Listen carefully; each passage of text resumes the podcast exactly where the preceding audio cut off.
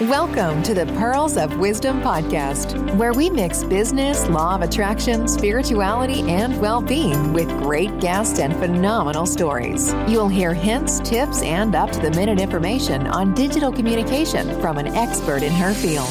Pearl has some wonderful individuals in her networks, and she will be interviewing them all at some point in the future. Enjoy your listening.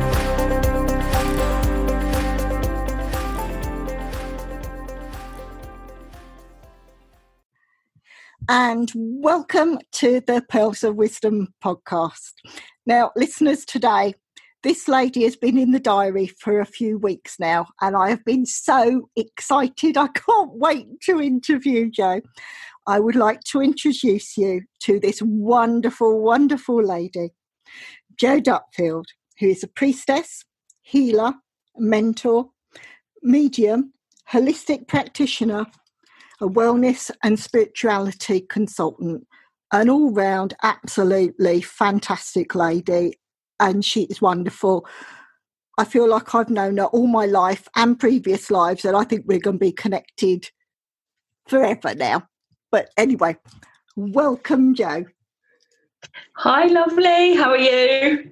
Oh, good. I am so, so excited to do this interview. Uh, ever since we had it in the diary, I can't wait. I can't wait to do this. Me too. I've been full of it this morning, and I, I was saying to you just off air that my cat decided just as we were about to go on air to bring me uh, a dead cre- creature, a little rat thing, and um, I am actually a rat in the Chinese astrology, and it is about getting there and doing stuff. So I think he was bringing me a little bit of a sign that this is meant to be today.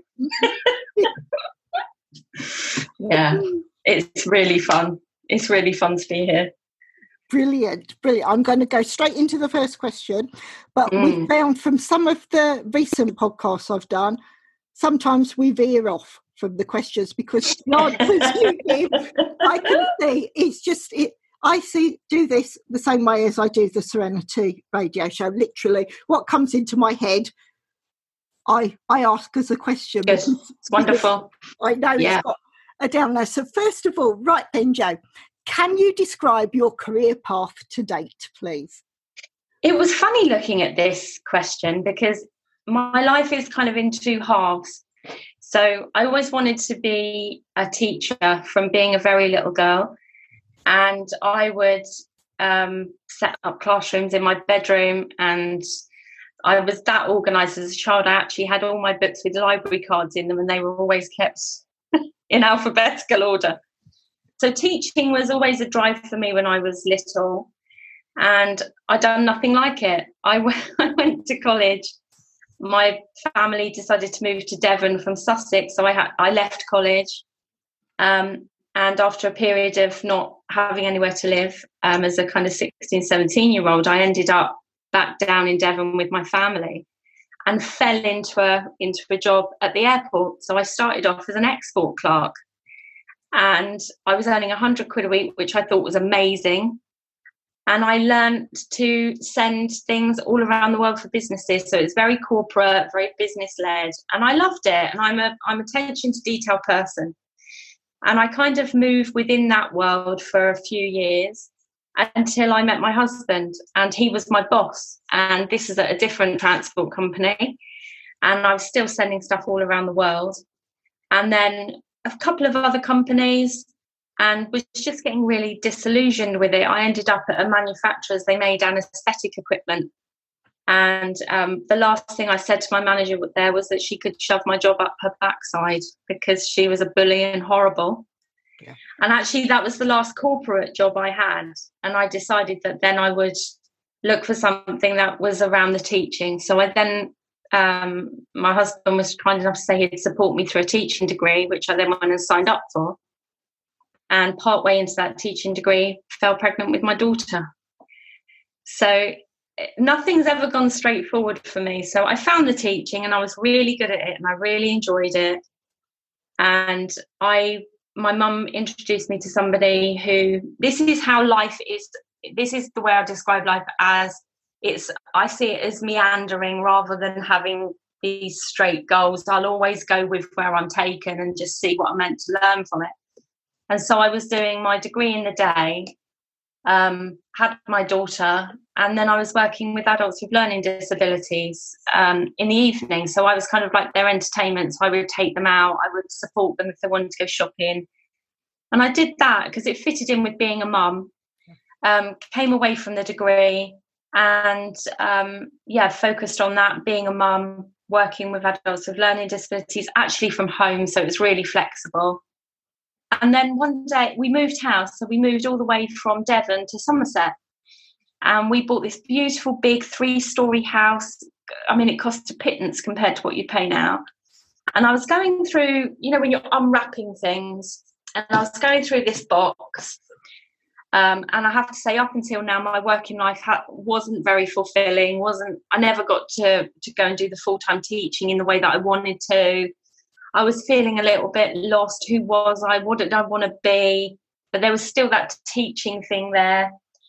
And so I'm unwrapping things when we've moved house. So we then moved from Chard to where I am now in Broadway. I'm at Angel Cottage, I live now.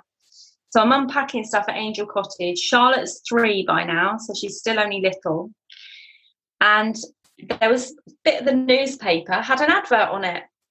And it said house parent at boarding school and something just went through me you know the goosebump thing and my crown just started to to buzz because i have to say that since i was a little girl i've seen spirit.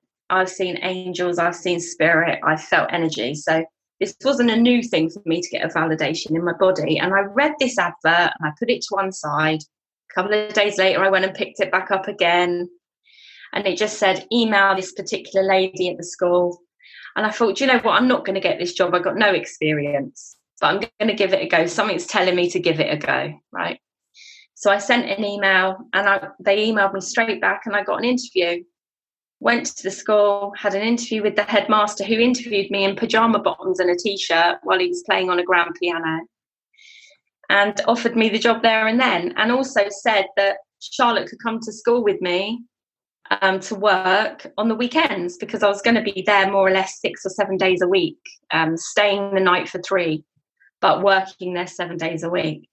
And obviously having a little one. And, you know, I did offer to work more nights, but he said You never get this time back, Jo. You've got this little girl, but you can bring her into work. He was a lovely man, the headmaster, um, really quirky, which not unlike myself. And so I kind of ended up in this job, which I must say, my first night there was the most horrendous night of work I've ever, ever had in my life, and the girls that I'm looking after they ate me alive. And I would I went to bed crying most nights when I worked there because it was just so stressful. And they were they had all been in boarding school for a bit of time. You know, by now they're like year nine, so they're kind of like thirteen. Um, and they knew how to work the system. They knew how to work the adults that looked after them. But there was this one turning point where I thought to myself, if this carries on like this, I'm leaving. I'm obviously not cut out for it, even though I loved it and I and I loved the children I was working with. This one night, the girls had been particularly awful to me and really awful, and I'd had to, to leave the room I was in. And because I was crying, I just felt so overwhelmed by it, and I just didn't know how I was going to earn their respect enough for them to respect me back. It just felt like a brick wall. And I went to my room and I had a knock on the door, and it was two of the girls who were kind of like the alpha females of the of that group. And I said to them, I said, it's a real shame that you're treating me like you are. I said, because I probably would be the best house parent you've ever had. And I said, you've you've wasted that. I said, I'm I'm done. We're done. Nothing, no job's worth this. And that was it. I said goodnight to them all, settled them all down, went to my room and wrote my resignation letter. And thought, I'm obviously not cut out for this. It's just not worth it. And from the next day, the next morning, everything changed. And they, I think they'd cottoned onto the idea I wasn't like the other adults that had looked after them. I wasn't gonna, I wasn't gonna be someone who just I mean, I did have to raise my voice at them sometimes when they were kicking off, but I wasn't, I was fair. That's the way to put it. And they would describe me as firm and fair. I'm sure they would. And I gained their respect. And I stayed at the school and I ended up, I used to look after the little ones. So I looked for, after all the age groups from seven right up to 18. And there was one day when the headmaster come to me and he said, Jo, I'm moving you from the year nines and I'm going to put you to the top of the school. You're going to look after the big girls. And I just absolutely crapped myself. I thought, I can't look after the teenagers like 15 to 18. I thought, Christ, I'm not coping with the 13 year olds. Some days, how am I going to deal with the big ones? And I said to him, I can't do that. You can't put me up there. I won't be able to do that. And he said, Jo, you will be able to do it. He said, because all girls at that age want is someone to listen. And he said, You're really good at listening.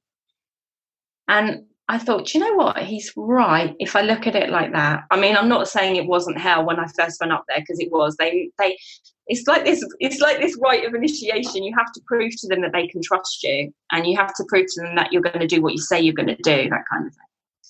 So I ended up staying at the school for a decade, actually, and I realized that it wasn't teaching that I wanted to do, it was nurture. Because when I'd been doing my teacher training, you weren't allowed to put your arm around a child, you couldn't nurture a child, you couldn't really speak with a child in that way. It was about targets and about Ofsted and about, and that wasn't where my heart was. But I found this place and this job being as a house parent that just filled me up with joy. It was amazing, and I and the children were my glue. And I worked with some very difficult people. I was bullied for a time in that job, and it was very a very strange environment to work in a boarding school. And I can say all of that because none of it's there anymore. It's all dissolved, and the business doesn't even exist. Um, but the children were my glue, and I've promised the girls that had made me cry actually I promised them that I would stay with them until they left school. And we all left the same year. So um, when they left, I left. But the reason that I left, and um, you asked about my career path, was that eight years, nine years, eight years into the job, um, I lost my sight and went completely blind overnight. My retinas had detached. I didn't know why at the time that had happened and I was working at the school, like I say, with all the older girls at the time. I was really doing well at my job. I, I'd lost loads of weight. I was really fit. I was in a really, really good place in my life. And I suddenly lost my sight and um, ended up without being able to see for a year. And actually, I didn't have very much sight for four years. So this was 2009 that this happened. And actually, I didn't get a pair of glasses and kind of like that feeling that I could live properly until 2013. And I, my last operation was 2016. So you can see it's still, it, it's not anymore, but it was, it's not something that just went away. So I ended up having nearly 12 months off of work and they really supported me. They were great. I would get the girls phoning me at home, and I would get the new house parents that were looking after the girls phoning me at home and asking me if I could talk to the girls and ask them to behave. And I would get the housemaster phoning me and saying, Have you've been bribing these girls? What have you been doing to these girls to make them behave? Because they're being an absolute nightmare for the new woman. And but of course, the girls were fed up that I wasn't there and I'd been there constant. And with with young people, you've got to have clear boundaries. They won't put up with being talked down to or disrespected. Yeah. So yeah, I was I couldn't see. I'm all bandaged up and I'm talking on the phone, giving advice to another house parent who's trying to contend with the girls that I love so much. So it was a it was an interesting time, but like I said, I had nearly a year off, returned to work, which was quite hard. My confidence had gone. They'd demoted me, so my role had changed because they'd had to reorganize things for the year and it was a real knock to my confidence. And actually the balance of how things were working at the school wasn't very healthy. It become quite toxic. New owners the lovely headmaster had gone. It become about money rather than about family. And i thought you know what else could i do? And during the time that i couldn't see i'd had lots and lots of very very deep spiritual experiences where I'd connected with what I believe was my guide and my angels. And they told me how things were going to go with my health. They told me how things were going to go with my well being. They told me how to heal myself. And so that spirituality and that connection I'd had all my life suddenly became something tangible and something big in my life. And like the universe does, it brings you the right teachers at the right time. And I was actually going to a slimming club and I met a medium there. And she, all she taught me really overall was how to open up and close down to spiritual energy. And as a medium, that is your lifesaver because if you are open all the time, it's it's it's like a leaky tap. You know, you, you're you're losing energy all the time. You need to know how to open and close. And she taught me that, and it literally transformed my world. So from being this dripping tap and constantly leaking energy, I was now controlling when I connected with spirit, how I connected with spirit, how much I connected with spirit. And all of that had happened literally months before I lost my sight. So it meant that when I lost my sight and I was getting these communications, I knew how to control it better. So the upshot of that is I'm at the school. I was actually crying on the way to work because I did not want to be there in the end, not because of the children, because of the people I work with and the conditions we were working under. I just didn't want to be there. And my husband said to me, Well, why don't you set up your own business doing readings? And that horrified me. I spoke to some friends who said, Jo, you'd be so good because I've been giving friends and family tarot reading since I was 16, you know, and this, you know, and I'm 37 at this point that this happened. And I'd done a few tarot readings for strangers and they'd always gone really, really well. And I'd had spirit messages all my life, but whether I gave them or not was a different thing. So I'm at this tipping point where I had a choice to either look for another job and go and find something else to do or to follow my heart and go with my, what my gifts were showing me. So I made an exit plan. I call it an exit plan. So I decided that I would use my gifts. And when I was earning as much from that as I was from the school, I would then leave the school because I knew then I could cover our family bills and all the rest of it, or my part of them. So I went and trained in Indian head massage. I went and trained in Thai foot massage, Ayurvedic massage. I attended development circles to sharpen up my mediumship and I started doing um, healings. Um, I trained in Reiki, started doing healings and treatments here and readings. And before I knew it, I was eclipsing what I was earning at the school, and I was in a position to have my notice in, which I duly did. And um, that was 2013. I left the school, so I'd been doing for about a year my own business, and spirit promised me this because I'd made a promise to them if they would let me see, I would the rest of my life I would work for them and I would heal and I would help other people and I would work for spirit and that was a solemn promise. And so they said to me, when you do this full time, when you take that leap, we will make sure that you always have enough. They never told me they'd make me a millionaire or the word was enough. You will have enough. And to me, that was okay. That was good and they've never reneged on that promise. I, I left the school, I never looked back. It was one of the best days of my life. I remember standing by the boarding house. All the girls had gone by then, they'd all left and they'd gone on their the next part of their journey. And we were getting to the end of the school year. And I was stood on this bit of grass waiting for my husband to collect me because one of the downsides of what happened with my sight is my eyes aren't good enough for me to drive. So I have to have my lovely husband chauffeur me. So I was just stood there with my little suitcase waiting for my husband to come and get me.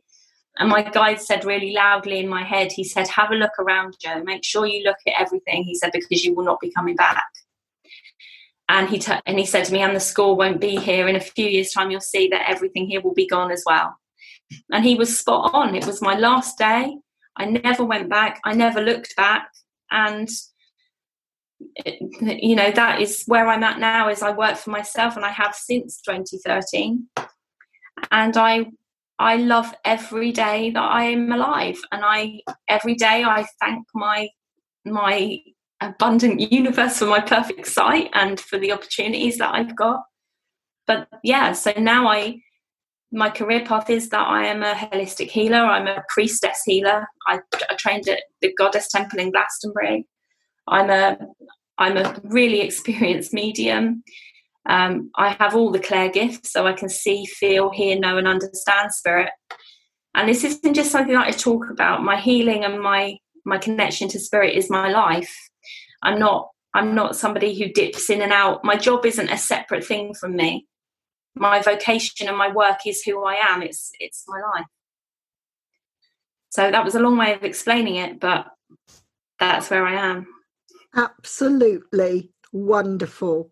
It's, I mean, listeners, you can see why I've asked this so special lady to actually join us. I've got goosebumps. I've got my crown chakra going off, and everything you're saying. When you said that your spirit guide spoke to you when you were waiting on the steps, all my crown lit up, literally, and I was thinking, yes, yes, yes. It's just you're fantastic. You really are fantastic. what happens is when we have those feelings in our body, and especially when our crown does that thing of where it'll tighten up or it'll tingle, it's it's different for everybody. But around the back of our head here, like where our skull joins the top of our spine, is our causal chakra. And the causal chakra is where our guides communicate into, and it's where we receive divine light. And so when we're listening to someone else's story or someone is telling us something that resonates, we get that validation by the feelings in our body because all the energy we receive goes into our central nervous system and our central nervous system has to process it. And it gives us a kind of um, a somatic experience, a physical experience. And so, yeah, that's your inbuilt kind of bullshit detector you know when you're hearing something which is true then your body will show you. Your body will show you. It's uh, it's wonderful. I am so excited. I could talk to you all day long and learn all these different things. And that's something i say to the listeners I forgot to say first thing. Now, make sure you've got pen and paper ready when you're listening to everything because Jo will share so much information, you need to make sure that you write it all down. Uh, or come back and listen to the podcast again and again because you will pick up different things. Different things will speak to you depending on, on your the way you're receptive on that day and certain things and it will suddenly click and think, yes, that's what I needed to hear today. Mm. So absolutely, absolutely. I do the same. Yes. Yeah. I'm going to move on to the next question. Let's see, but it's oh, it's absolutely wonderful. I say thank you, thank you. This is wonderful. Great. Can you name three things that made you choose your current career and why? I know you've probably touched on it, but yeah, specifically three. Just to just to reiterate, is my eyes were the biggest catalyst because when I reflected back about that, um, and I don't say this lightly, um, when I lost my sight, there were bits of my life I didn't like very much. Obviously, I wasn't enjoying that job very much. My relationship, my husband was at one of those points. We've been married 26 years, and marriages go up and down, and things happen, and you go through struggles. And we are the best of friends, and we always have been. But at that time, our marriage was going through a really um, stressful time, and I wasn't sure if I wanted to continue with the marriage. So again, there was something else that I didn't like the look of. And when my eyes went, I like I said, I don't say this lightly. It was one of the biggest gifts I was ever given because when you are in the dark, you see everything. You get clarity. You can hear better. You can feel better. All of your other senses increase. In fact, even now I have bat like hearing and sensing. Um, I was in the dark. I was alone. I'd never ever really been alone like I was alone then. No one could understand my world and how it looked. I had to do something called posturing. So my first operation was nine hours long. And they told me about I think it was the day before I had the operation, they said to me it was less than 1% chance I'd ever see again. The condition I have is one in five million people. And he told me it was going to be like peeling chewing gum off of tissue paper. That shouldn't build my, that were the words he used. I shouldn't build my hopes up. He was going to do his best because I was so young and I had a seven year old daughter but that I needed to realize that it was very, very unlikely that I would see and that I needed to get my affairs in order. And when someone tells you that affairs in order thing, I fell to the floor. I did. I fell to my knees. It was excruciating. I I'd gone from being a vibrant, strong person with ambition and drive and somebody who enjoyed their life even though there were bits I didn't like the look of to having everything taken away my power, my strength, my freedom. my life because if I wasn't going to be able to see, I would, what I thought to myself, I'm going to be a disabled person the rest of my life. My husband's going to have to care for me. And I actually said to him the day, I think it was the day before my operation, I said, Do you know what? If you feel like leaving me, if you want to go, then it's okay because you didn't sign up to be a carer. You didn't sign up to be a carer. And of course, he, he just totally told me to be quiet in a in a not so polite way and but that's how I felt. You know, I felt very, I was very supported, but I felt very alone because there's nowhere to go. And by the time I spoke to the doctor, by the way, because my eyes had, although my sight had gone, it was like the middle of my sight that had gone. But then through the day, when I woke up in the morning, I had about an inch at the top of my eyesight, but through the day that disappeared. So by the time I spoke to the doctor, I was virtually in black. I mean, I, I didn't even think they'd be able to save my sight. But something in me said that this wasn't going to play out how I thought it was going to play out. There was this hope in me. Even when he said about the operation, there was something in me that told me it was going to be okay. There was something in me that said there was hope. And some people might say I was in denial. In fact, a few people did tell me they thought I was in denial but I just had this hope, and I decided that I would focus on that, and that I'd focus on seeing my daughter's face again, which was actually all I cared about. Um, and I focused on that. So the next morning, when I went into hospital, I was booked in at seven o'clock, and I went straight in because they knew it was going to be an all-day operation. And my amazing, amazing surgeon, Mr. Ling, which I'll come to later, but um, he was incredible actually and so compassionate and so kind. And I knew I just trusted him. I just trusted him. I, I asked my angels to help him do his best and help him to to follow what he felt he should do. And I just trusted. And it's hard to put that across that there was fear in being in the dark, but I wasn't frightened of the outcome. And that probably sounds like a bit of a contradiction, but whenever anyone's going in for a really long operation like that, there's a certain amount of fear and there's the unknown. And something in my head was saying, What if my eyes pop? Or what if, you know, you just don't know what's going to happen. But I had this faith that ultimately I'd be all right. So I had this long operation. So by the time I came out, it was evening, obviously, and this was January, so it was dark. And they'd put me in this um, they'd put me in this cubicle on a geriatric ward, which was meant to be quieter, which wasn't. And they sit you in this chair, which is like one of these armchairs you get in old people's homes. And in front of me, I had something called a posturing chair or a posturing stand, and it looks like a padded loo, loo seat.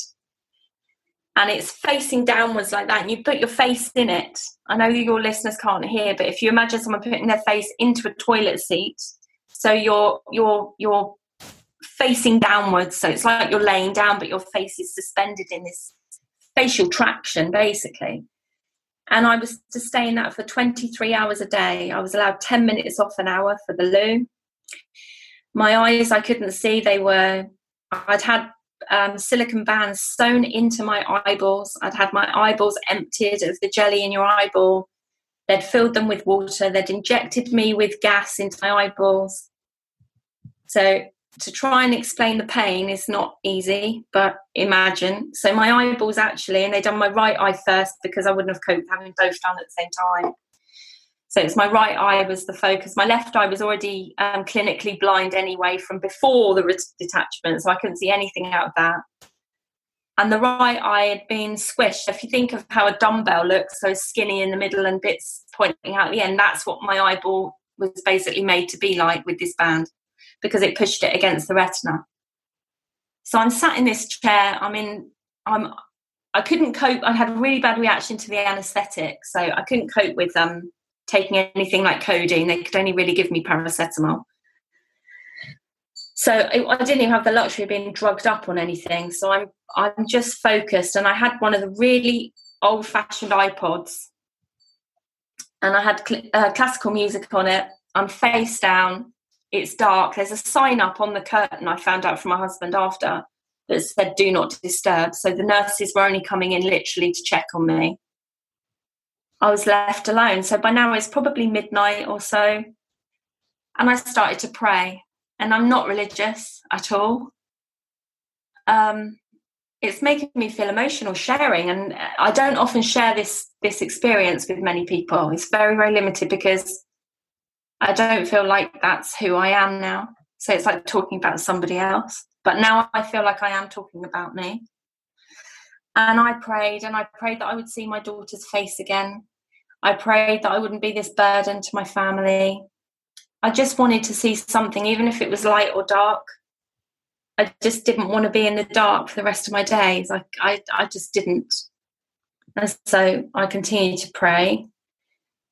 And something happened, something extraordinary happened to me. I'd called to angels. I didn't know if I ever really believed in angels. I always thought they were something that was used in religious circles to kind of soothe those that were suffering. Um, but this very moment, I saw this light. And bearing in mind, I'm completely in the dark, I can't see a thing. This light came and it came from behind me, and it was one of the brightest lights you've ever seen. It was like sunlight. It would be like looking into the sun, but it was all coming from behind me. There was no warmth with it, it's just this light. And I was taken aback because I thought I wasn't able to see anything, and I'm thinking, has something gone wrong? Has something come attached, unattached? That what's happened? Is you know, there was this confusion, and then I heard this voice, and the voice told me to not worry, don't be frightened, and it was the, a gentle male voice, not one I recognised, and he told me that my faith was well placed, that I should have hope, that things will be okay, that it was going to take four years, but I would see again and I would see my daughter again. And he went on to describe how to heal myself, what that would look like, how that would feel, what I had to do every day, what I could think about doing every day, the people that I could trust and the people I needed to find. He talked about my surgeon. It went on, I think it felt like about an hour, but it was probably three minutes, but it felt like forever and he gave me all this information and when he was telling me so i'm saying to you about the feelings in your body my hands lit up they went hot my crown hit lit up i had throbbing in my eyes. Um, and they showed me what it would feel like to channel healing energy to myself. And then he just asked me to trust. He said just trust us. We've got you. We love you. We've always loved you. We'll always love you. Just trust, please trust us. And as and the light subsided and the voice faded away. And I only had classical music on my iPod. But as the light faded, Let It Be from the Beatles came on. And even now, that's the theme tune to me because that's exactly what he told me to do was to let it be, that I just had to I just had to accept what was happening to me. I had to accept that this was for my greater good. I had to accept that there was magic and healing in the darkness and that I had to learn what true hope was. And that song kind of encapsulated that. And that experience is what completely changed my life. I made a promise to him then that and he didn't ask for me to make a promise by the way it was my offering i said if this comes true if you help me if you show me how to heal myself i promise i will use those healing energies and abilities and i'll use my gifts then to help others for the rest of my life just please let me see charlotte again that's all i ask and so the bond was made the contract was sealed and the next year was not as bad as you'd think I couldn't see. And I had to posture for six months like that, face down for 23 hours a day. I didn't sleep in a bed for six months. I slept on the sofa, sat up. Um, my lovely cat, Nelson, who's since passed away, stayed with me 24 7 all the way through and healed me. And I know he, and he actually only had one eye himself. He was a rescue cat. And I know he was sent to, to help with my healing and support me. And actually, I knew that he would pass away, my my Nelson, I knew he would pass away once I'd given been given the clean bill of health and he died within a week of them telling me that I didn't need to come back every three months anymore. I could come back every year. He passed away within a few days because his job was done. Um, I have his ashes in here with me actually in my room. We're gonna we're gonna be together forever, me and Nellie. So there's a there's a thing that people do in indigenous cultures in South America where they take the children that they believe are gifted, they take those that they think will be the future shamans and medicine men and women, and they take them to a cave in the darkness and they have custodians and they have other people of their tribe that take care of them, but they're not allowed to leave the cave until they're an adult. And the reason they put them in the darkness is so that all of their senses and their abilities sharpen. And it's about their sensitivity to spirit. And I do believe that that time I spent unable to see and completely vulnerable and completely um, no control over my life. I was, I was, I, I was alone. That that was my initiation. I forgot all of the shitty things that I'd maybe done. That it made me face them it made me forget about all of those things I'd been holding on to in my life where I'd had, I don't know, bitterness or regret or guilt or shame.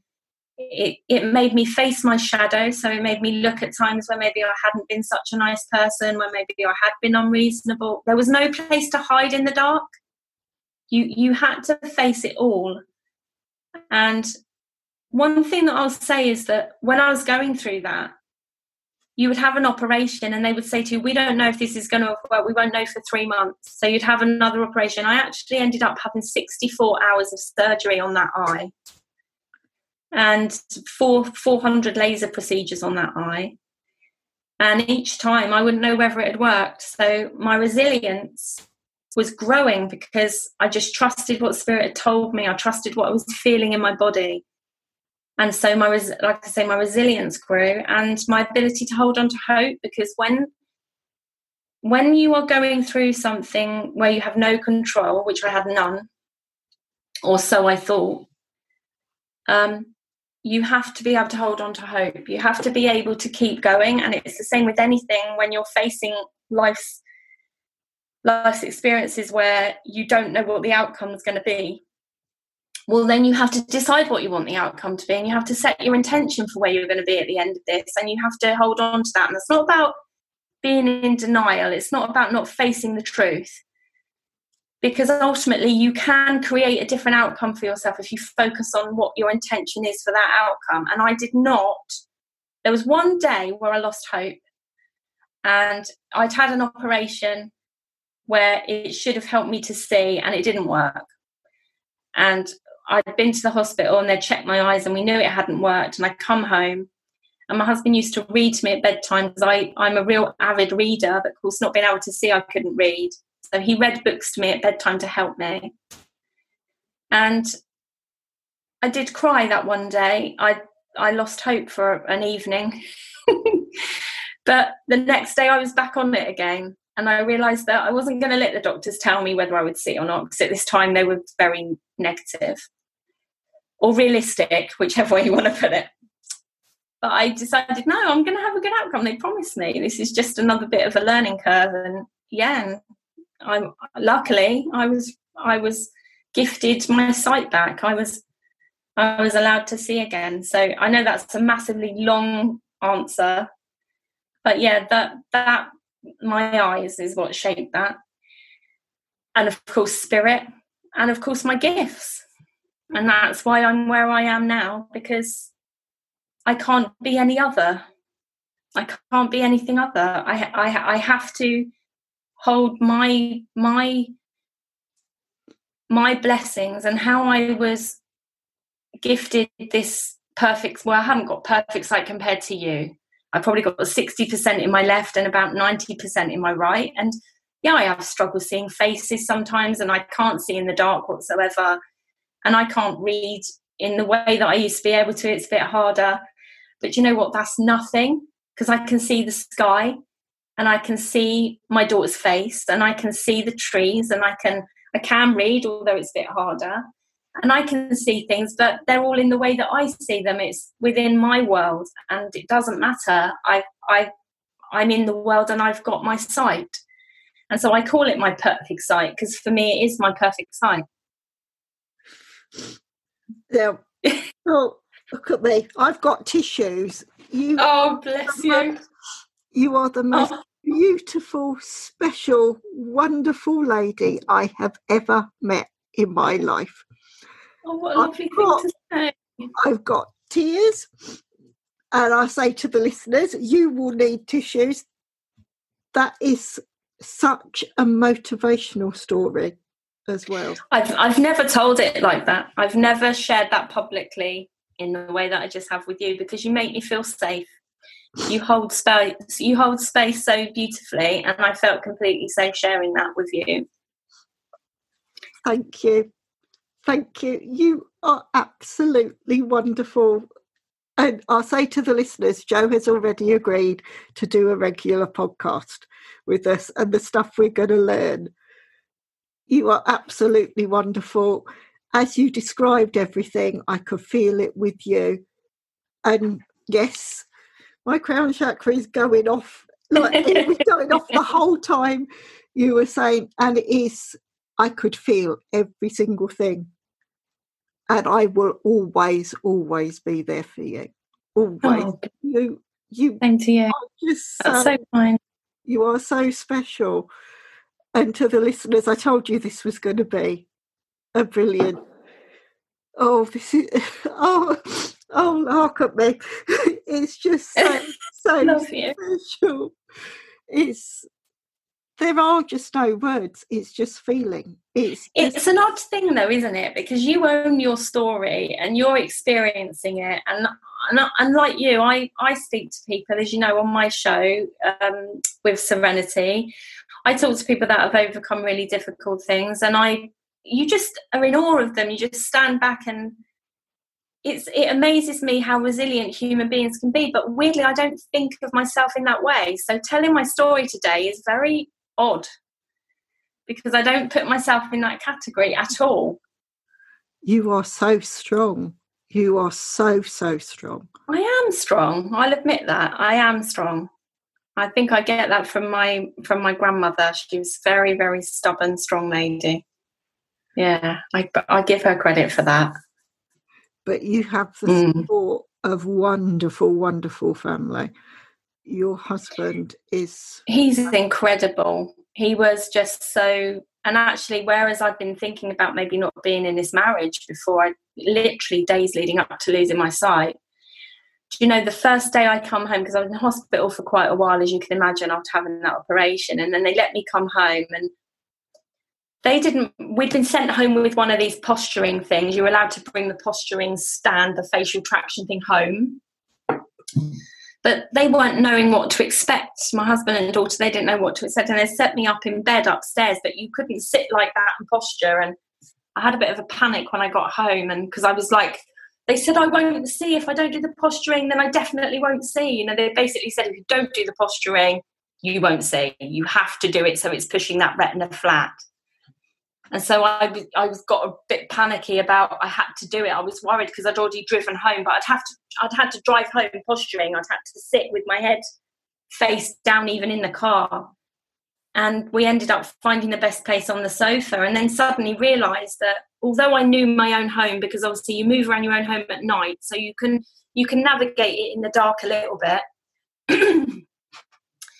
I couldn't easily use the loo because I couldn't navigate. My spatial awareness had gone because at this point it's only been about a week that I haven't been able to see. And my spatial awareness hadn't properly kicked in because I'd been in hospital. So he had to help me go to toilet. You imagine, I know this sounds really gross, but like you go to the toilet, you know that you've cleaned yourself after going to the loo properly because you you can see the loo roll, not being gross, but it's a fact. But you haven't even got those basic human things. You've got to have someone help shower you. You've got I'm taking my tablets I couldn't do on my own because I wouldn't have known what the tablets were. I can't see them. Um, you can't you can't do anything for yourself at first when you can't see. It's the most vulnerable, scary place, and I was so cross with myself when I would knock things or hurt myself or and so yeah the the um the whole the whole thing of my husband was that he he held me he he believed too he, you could ask him he he never had one thought in his head that i wouldn't see we both held that that that intention of me seeing again and he did everything for me the man was looking after our daughter who was seven years old. I don't have family nearby, so we didn't have family to rely on. Jason's family are in Wales, so they couldn't help us. We relied on our neighbours who were fantastic, but mainly Jason was doing everything. So he's working a full time job, he was looking after Charlotte, and he was caring for me, was my main carer. The boy was amazing. And, you know, it made me realise what a mistake it would have been if I had have thought about walking away you know, what an idiot I would have been. This man was just incredible. Yeah. And I wouldn't have got through it without him. I wouldn't have. It's as simple as that. I wouldn't have. Your story is so enlightening, special, everything. We can all learn something from that as well. And every little bit you say, I think to the listeners, definitely for myself, I can see bits of me in it. It brings yeah. it brings in things. I mean, my mother was a type one diabetic, and it had run in her family from her mother's side. She lost her brother at a very young age. oh, that's awful. Because they didn't know. But she always said, my dad was in the army and he'd go away. He was on Christmas Island. He was testing the H bombs and everything and he, my mum used to ask to have something that would bring my dad home to her, and ah. and she said, she said that's how she got diabetes. She said she didn't want something that could see that people could see was physically wrong with her, but she wanted something that would be bad enough to bring my dad home. And her diabetes was was bad. I mean, both me and my sister, we were taught to give her glucose injections from when we were seven years old because wow. her control wasn't good at all. And I know it's nowhere near the same, but when I hear yours, but it is the same, isn't it? It's that vulnerability, and she was she was manifesting something to change her life, and it was, and that's how illness happens, isn't it? Yeah we somatize it we we we create it not all of it of course but sometimes we make our bodies more susceptible to to changes we do yeah. it works both ways it works positive and negative and mm. there's so many things and again i mean you and i talk regularly jo and we can see we've come together for so many reasons that as you share this story and I'm going to say my S word, synchronicities. I say it there are so many synchronicities within our lives. And I'm getting goosebumps again. And the crown yeah, off. It's I am so grateful that you came into my life. And I'm Oh, me too. I'm, I'm glad you came. Fine. I and to the listeners, I told you this lady is special. This this is the most special episode I've ever done. It really, oh, and I'm going to cry. I'm going to cry oh. because it just means so much, and I am so so grateful. I feel humbled that you're sharing so much with us because you can light up anyone's life. Every little bit that you're. Sharing. Oh, what a lovely thing to say! Thank you very much. It's That's just so kind. It is. It's just I can't. I don't know how to actually put it in words properly, but it is so special, and the moments we're sharing with this, and the fact that it's recorded as the podcast, the listeners can hear this over and over again. And I know every time I hear this, I'm going to cry because you oh. are so special. You are so special. Don't I don't cope with it. You know what I'm like. oh, it's it's just wonderful. I'm going to try and bring this together. I'll go move yeah, on. Yeah, do your questions. oh, oh, you are so enlightening. You really, you really are. It's it's just fantastic. And let's put my glasses back on so I can see what my questions. now, what are the key? What key values does your business offer you? Now you're so special already. You've shared so much, but can you name key values that you yeah i can do this quite quickly actually. My the first value is community because what i've done with my business is i've always gone above and beyond with time above and beyond with connection. So i've built up a really amazing community and i have i'm i just feel blessed every day for the people that support me that have shared my work with their loved ones and friends so it's community is one of the biggest things. And I love being one of those people that others rely on, that others reach to when they're going through shit. Sorry to swear. Um, that others go to when they're feeling vulnerable, and that people know they're safe here with me. I hope I'm safe harbour for people. The other one is healing because whether it be doing mediumship, whether it be doing mentoring, coaching, the bespoke sessions that I do with healing, whether it be teaching, I want it to all be healing. I want it to, it's that value of helping people to become whole and that you can help them to find who they really are and to trust their inner light, to trust their inner power.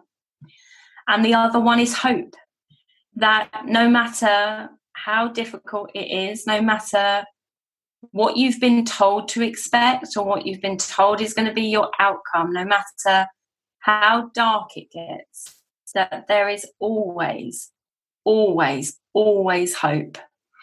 And that isn't about being in denial. That's not about being fanciful or tricking yourself. It's about even in the darkest moment. So let's say I hadn't got my sight back there was still hope in my life. There was still amazing people in my life. There still would have been incredible opportunities. And yes, it would have been tough, but you know, I would have, I know I would have found hope there somewhere. I know I would have, because we have to, because that's the currency that keeps us going when everyone else says we can't. It's the currency that helps us get through trauma. It's the currency, the hope is the currency that moves us forward even when our feet won't move. And so, yeah, my the three values is community, healing, and hope. And for those reasons. And you give all of that, you know, that is absolutely wonderful. It really is. And you can't ask for more from anything. When you've got all that, you know you're going to deliver in every single aspect and that your clients, your customers are going to be happy. And to the listeners, I told you you need a pen and paper, and this lady is so, so special. And I know you're all going to want to work with her. Everything about her is fantastic. Really, really is. Bless you. I'm now going to move on to the next question. I throw this in, but just to change things up. Yeah, cool. But what keeps you awake at night?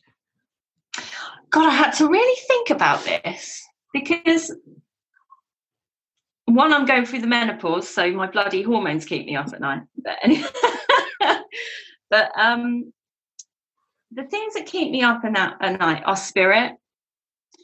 So um, spirit do connect with me at night. I do tend to um, when I go to bed is my time when I tend to send out healing to different people during the day because that's my quiet time. My love for others keeps me awake because I like to think about all my blessings and all the amazing people in my life, and I sit and I send them prayers or healing. Because the awakening process isn't something that just happens to you once. We are awakening all the time. So people think they're going to go through an awakening and then they're going to go through some kind of ascension and they're going to passed through these doors and then they've made it. Um, no, I'm here to tell you that's not correct. Um, my experience is that we will be awakening until we go home. What I mean by that is we transition to wherever you believe we go to, whether it be heaven or the spirit world or so what keeps me up at night is my love of others my my connection to spirit. I just love to be in that space and they do wake me up at odd hours to be fair. But i'm tuned in i'm i'm awake and so i feel things deeply and i don't mind that. In actual fact i find that kind of three to four o'clock in the morning if i do wake up i will get out of bed and i'll go look out the window and have a look and see where the moon is or just listen to what's happening outside because I live in the countryside, so there might be the odd deer or the odd fox, badger, whatever. Um, but I don't tend to worry about things because I have processes of dealing with that in the day. So it is just thinking about others and filling myself with the blessings that are around me that tends to fill me up and light me up, and that keeps me awake. Well, now that that is wonderful. And yes, in so many levels, I can relate to all of that. And I'm sure a lot of the listeners can. I mean, yes, I've a, I'm of a certain age where, yes, I do wake up and I think, oh, I'm hot. Why am I hot? so, yes, I can relate to that. And currently, because everything I'm doing I love, since connecting to you, connecting the other wonderful presenters on Serenity Radio, and really yeah. learning where my true purpose is and where absolutely I'm so excited. I used to have like yes, I have a routine as I go to bed, and there's certain meditations I put on and I listen to to fall asleep. Some nights I can do that.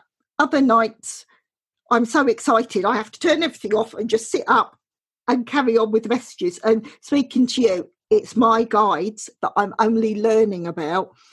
They're giving me so many downloads, I have to sit up and take notice and make notes so that I know going forward. So, yes, yeah. I can relate to everything you say. I've got almost that I say this practice before I go to bed and I ask the guides to help me to help me download what I need to do and show that I'm moving forward for where they need me to do to be and to help with my purpose and what I'm here to help people to do. And, and during during dream time is um you know our sleep is super important on all different levels physiologically spiritually so we, we do need that deep proper sleep but actually what your guides will do and your angels if you set an intention before you fall asleep for what you need. So mine is normally healing. Um, but if something's been bothering me in the day or if I've been struggling with something, that's when I will say to them, while I'm asleep, can you work on that for me? Can you clear that for me? Can you make me feel better about that? Can you can you help to rebalance that for me? And they will do that during dream time. It's a really powerful time. We tend to be open at night time, much more to to the the divine language uh, of light that comes from our angels and guides. And it's why when we wake up in the morning, you know, um, we can have really big ideas that come up or creative ideas or thoughts about things. But the other thing is that, you know, physically, physiologically, during REM sleep is when our brain files everything away. So you know our, our brain we don't know what consciousness is. Science hasn't quite managed to find out exactly what it is and where it comes from but we know it's there because you're you and i'm me.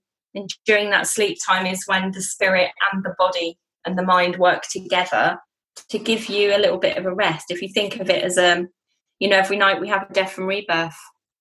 We go to bed as one person as we wake up as someone new in the morning and that's a fact. Yeah. Uh, yeah we are learning so so much from you and just actually where you've explained that that makes so much sense. And to the mm. listeners it is this is so so special. Every single question you're giving so much information. And but this is why our bedroom should be a sacred space. This is why i won't have a tv in my bedroom. And no offense to anyone who does if you can cope with it all power to you but i won't. I have very little in my bedroom. It's it's very minimalist in my bedroom. Um, I I have it as a sacred space. When I go to bed at night, I I make aura sprays for myself. I will spray my aura sprays. I would have I have certain crystals in my bedroom. my room is my bedroom is sacred space. I want to be able to go in there and be open at night and be safe. And I say that's one of the one big thing you can do for your well-being is make sure your bedroom is that sanctuary for yourself. It's not a dumping ground for everyone else's stuff. It's not a place to store blankets under the bed and you know why put yourself at the bottom of the list. No, make sure your bedroom is somewhere that you can retreat to. It's your space, and if you're going to be in, in your bed and you're going to be rejuvenating and you're going to be opening up and allowing that to happen, then you deserve to have a good space to do it in. And yes, it's important. And that makes so, so much sense. And I know, I mean, yes, I, I do, I am guilty of having a TV in the bedroom, but that's my tech side that everyone that knows me knows. Yeah, everyone's different but it's it's have it you know what's right for you so make sure you've got your things around you that make you feel safe yeah it needs to be a safe comfortable space is and. I, and I do my exercise in my bedroom a lot and so I need that clear space and like you say and I hear so much through lockdown and covid where people are clearing and when you yeah. that, and when you've got that space you do sleep better Because you do. There's there's less stuff to interfere with your energy. Yeah. Because everything in your home, everything that exists where you live is holding energy. Because we are energy, and everything you're looking at is made up of atoms and molecules, same as you, same as me. And energy attracts energy. And so everything that exists where you are will hold a certain kind of energy. So, for example, um, you go to bed, you've had an argument with a friend on the phone, you go to bed, you put your phone by your head, by the way, and you might not even turn the bloody thing off. You put it next to your head. You've had the argument in the room, could be a friend, partner, whatever, just as an example. And the energy is lingering in the room. What have you done to change it? You lay down trying to get to sleep and you can't because it's playing on your mind. The energy is in the room. Change it change it, change the energy, get up, leave the room, shake the sheets out, get a nice spray. Like sage is really good. You can make crystal essences that are really good. Amethyst is a really good energy clearer. Sage, like I say, um, rosemary's really good. Lavender's really good. Pick smells that you like. Have a way of clearing energy. And actually, before I go to bed every night, I call my angels into, I call the archangels into my bedroom um, and I spray my aura spray and I set my intention for a relax. That's what I do. And when you go to bed, especially if you're sensitive, like I said, you're naturally open. It's really important to call in protection when you sleep. And a really simple way of doing that. And, you know, there's books and books and books and books and books, and God knows I've read a lot of them, but most of my teachings from my guides. But there's very simple ways of doing this. Um, do you mind if I explain to you now? That would be lovely. I, am in awe. I'm ready to take everything in. so, if I had had something that had been troubling me in the day, right? Number one, remember that when you sleep on it, the next morning it's going to feel better. And the reason it feels better without you doing anything else that I'm going to talk about, just literally sleeping on it, what happens is your brain, it goes into your stress bucket and when you go into your REM cycle of sleep, which is when we go into deep sleep, and we have up to five cycles of that during an eight hour sleep, that's when your brain empties your stress bucket and files away the experiences that you've had. It dampens it. Okay. So when you wake up the next morning, your brain's done some of the work for you. Okay. And this is why we need to make sure that when we go to bed at night, that it's a safe space to give the body a chance to process. So you're already, your brain is helping you. But energetically, that doesn't help you. Energetically, what you want to do is create safe harbor, safe space. So the first thing I would do, and I would recommend this to everybody, but specifically if you are sensitive and you get those feelings where you might feel there's spirit in the room with you or energy in the room with you, the angels are the best ones to call on. Um, there are the four archangels that I would use in the direction. So you'd need a compass, and most people have one on their phone anyway. So I'll go through this a little bit slower. So Archangel Raphael is the archangel of healing. He's also protects travelers. So this is really good if you're in a hotel room or you're traveling, or if you're in a strange space that you wouldn't normally sleep in. Archangel Raphael is in the east. So, what I would do, I'd be sat in bed and I normally put my hands out to receive, and I would say, I call Archangel Raphael as a pillar of protection and healing to the east. And allow yourself to feel him as he comes in, because he will come with a certain energy. Then I would call um, Michael, Archangel Michael, to the south. And the same thing, I call Archangel Michael as a pillar of protection and healing to the south. You would then turn to the west and call in Archangel Gabriel in exactly the same way. And then you would call to the north and call Archangel Uriel to the north as a pillar of protection and healing. I would then call Archangel Metatron above me to overlight to overlight me while I sleep.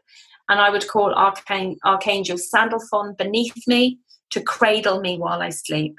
And what you've done there is you have something above, below, in front, behind, left, and right. And it is a circle of protection. Um, and they will come as long as you ask them and you mean it. And you need to take your time. I mean, how long did that take me? Less than two minutes. Um, and then what you can do if you, have called them in to protect you, which would be my first thing that I would do.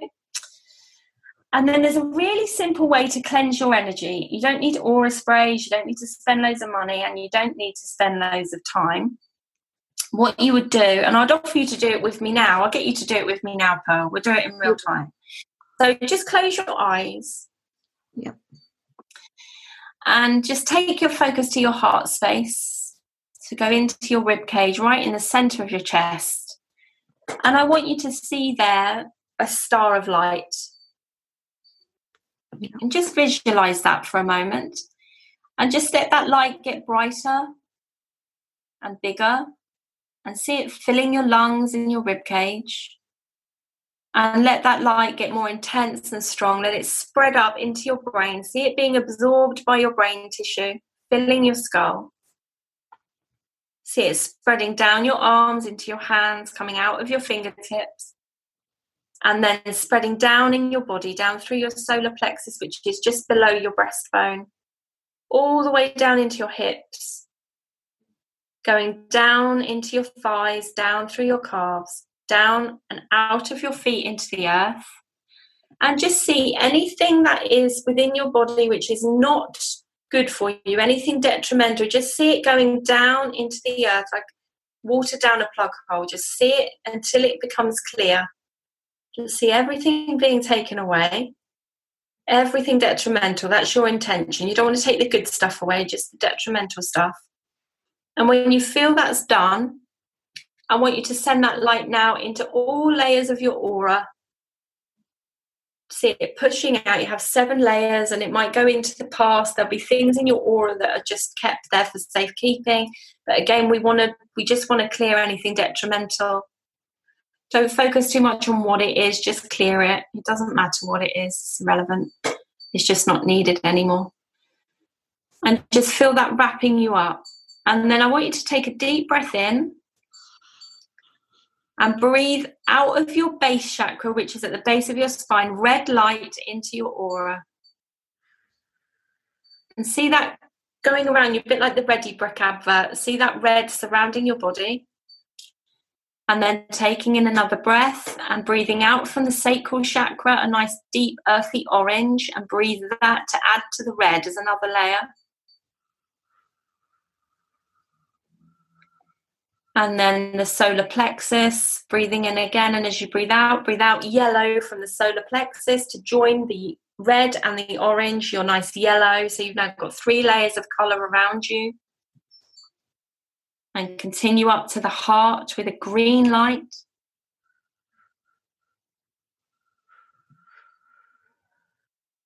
And then up to the throat with blue and breathe out from the throat, not the mouth. So, blue to join those layers. So, you're building up a beautiful rainbow all the way around you.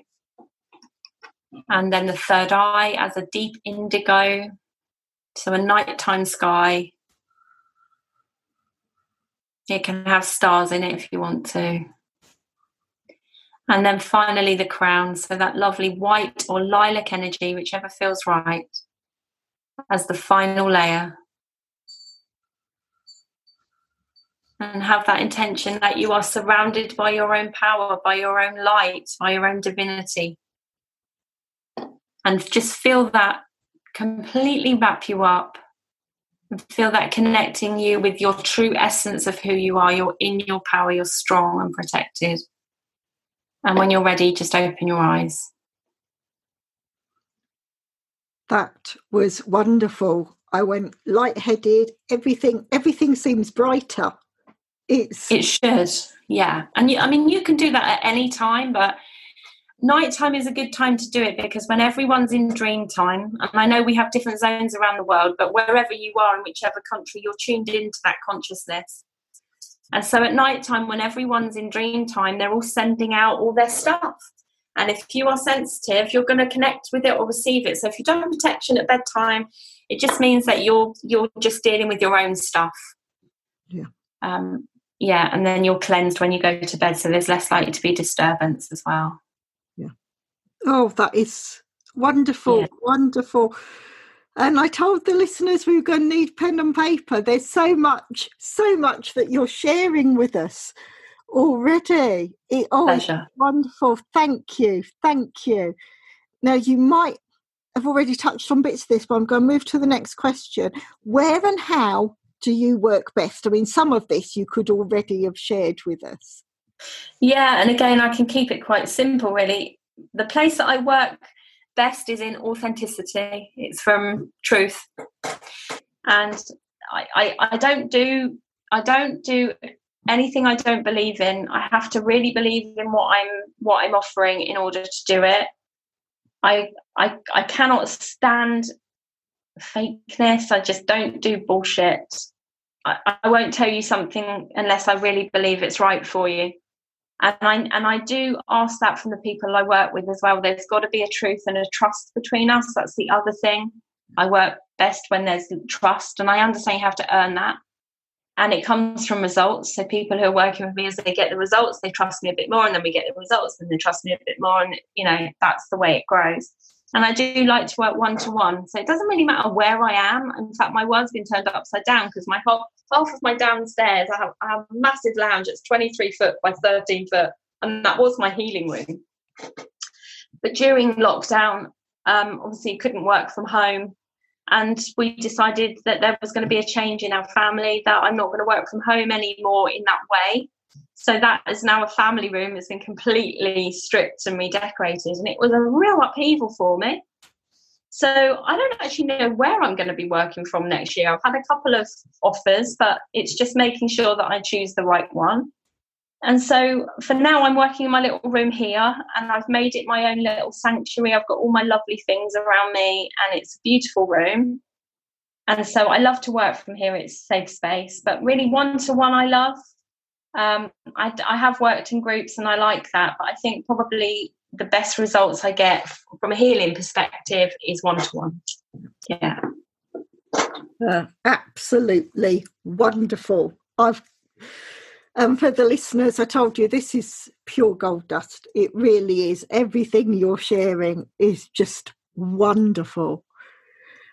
I'm going to move to the next question, but mm-hmm. it, it, fits very nicely with where you work best. What tools do you use that makes your work life easier? Yeah, well, this was a tough one for me because I'm not really a techie person, so I couldn't come up with loads of technical tools or anything. So it's kind of well, I'll just tell you what I, what I what I wrote down for myself. Really, I put lists. I'm one for lists.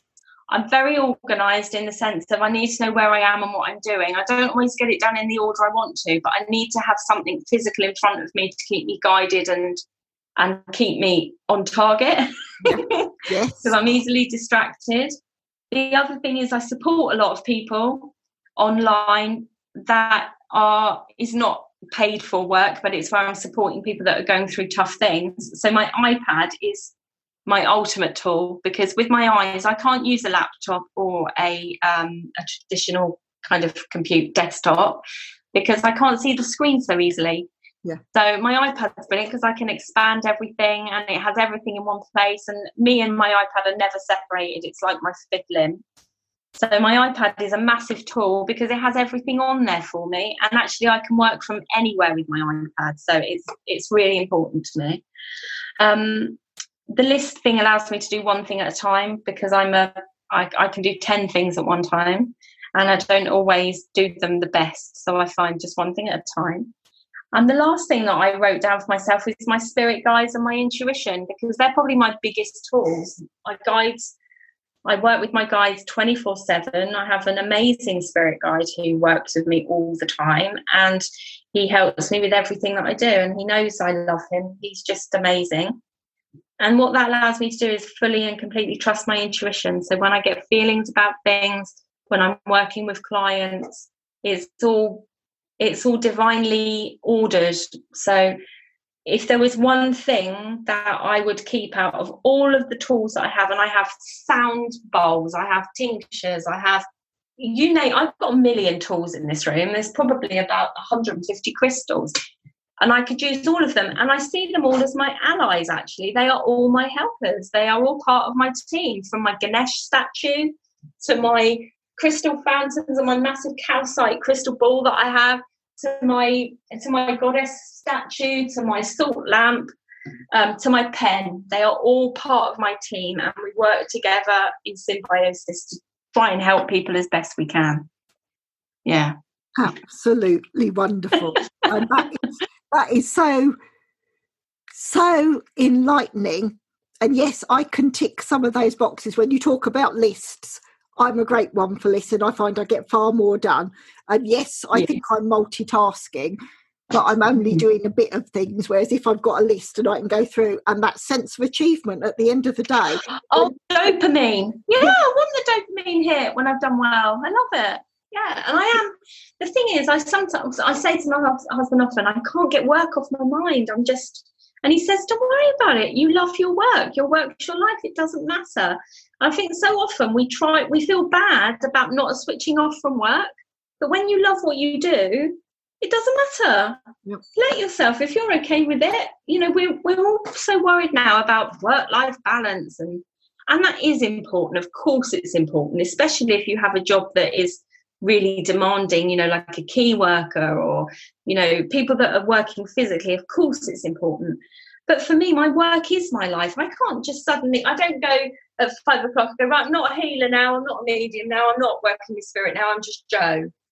It just wouldn't work because it's the fabric of who I am. And so I've stopped beating myself up if I do work on a Saturday or if I'm like I was last night, still working at half eight at night. I don't beat myself up about it anymore because I'm doing it because I enjoy it. Yeah. So why make my and it's my husband made me see that. Yeah. And I'd say exactly the same because it was um, El Welch that said to me a couple of weekends ago, because I touch base with El and with Michelle Grieve practically every day, much si- similar to what I do with you, Jo. Mm. And I've been working over the weekend regularly because I'm so passionate. I've got this retreat that I'm putting in, and yeah, yeah. about me, but it doesn't feel like work. When it's what you love, it isn't work. It's, it's play. Exactly, and it's your day to day just being.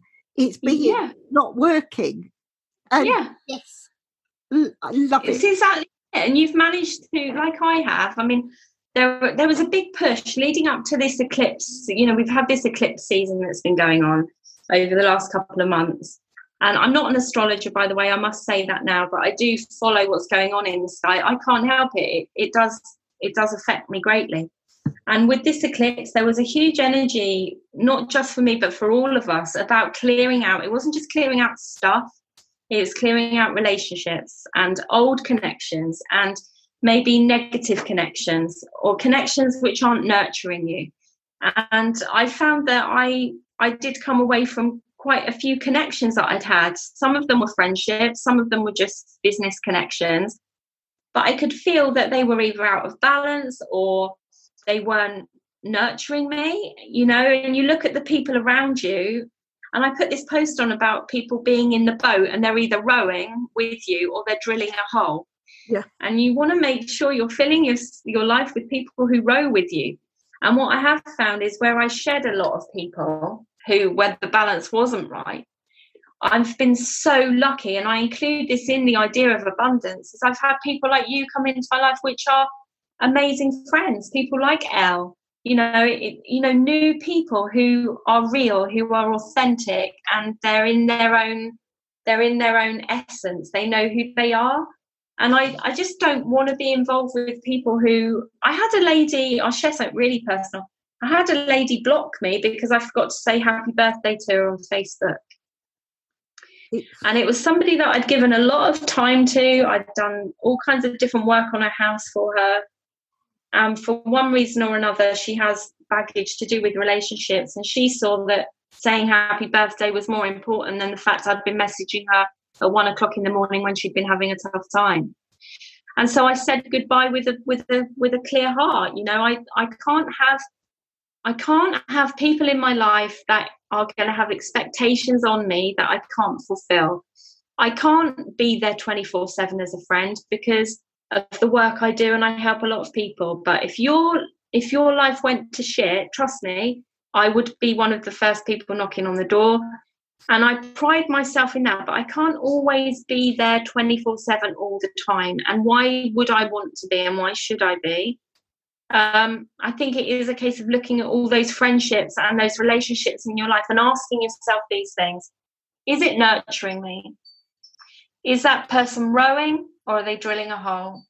Is that person clear on their boundaries? Are they boundaried? Am I boundaried enough with them?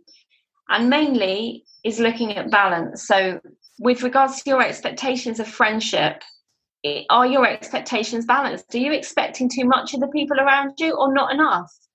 Are you making that friendship something or that relationship something which is just not realistic? And go through those relationships and decide which ones are nourishing you, which ones are nurturing you, because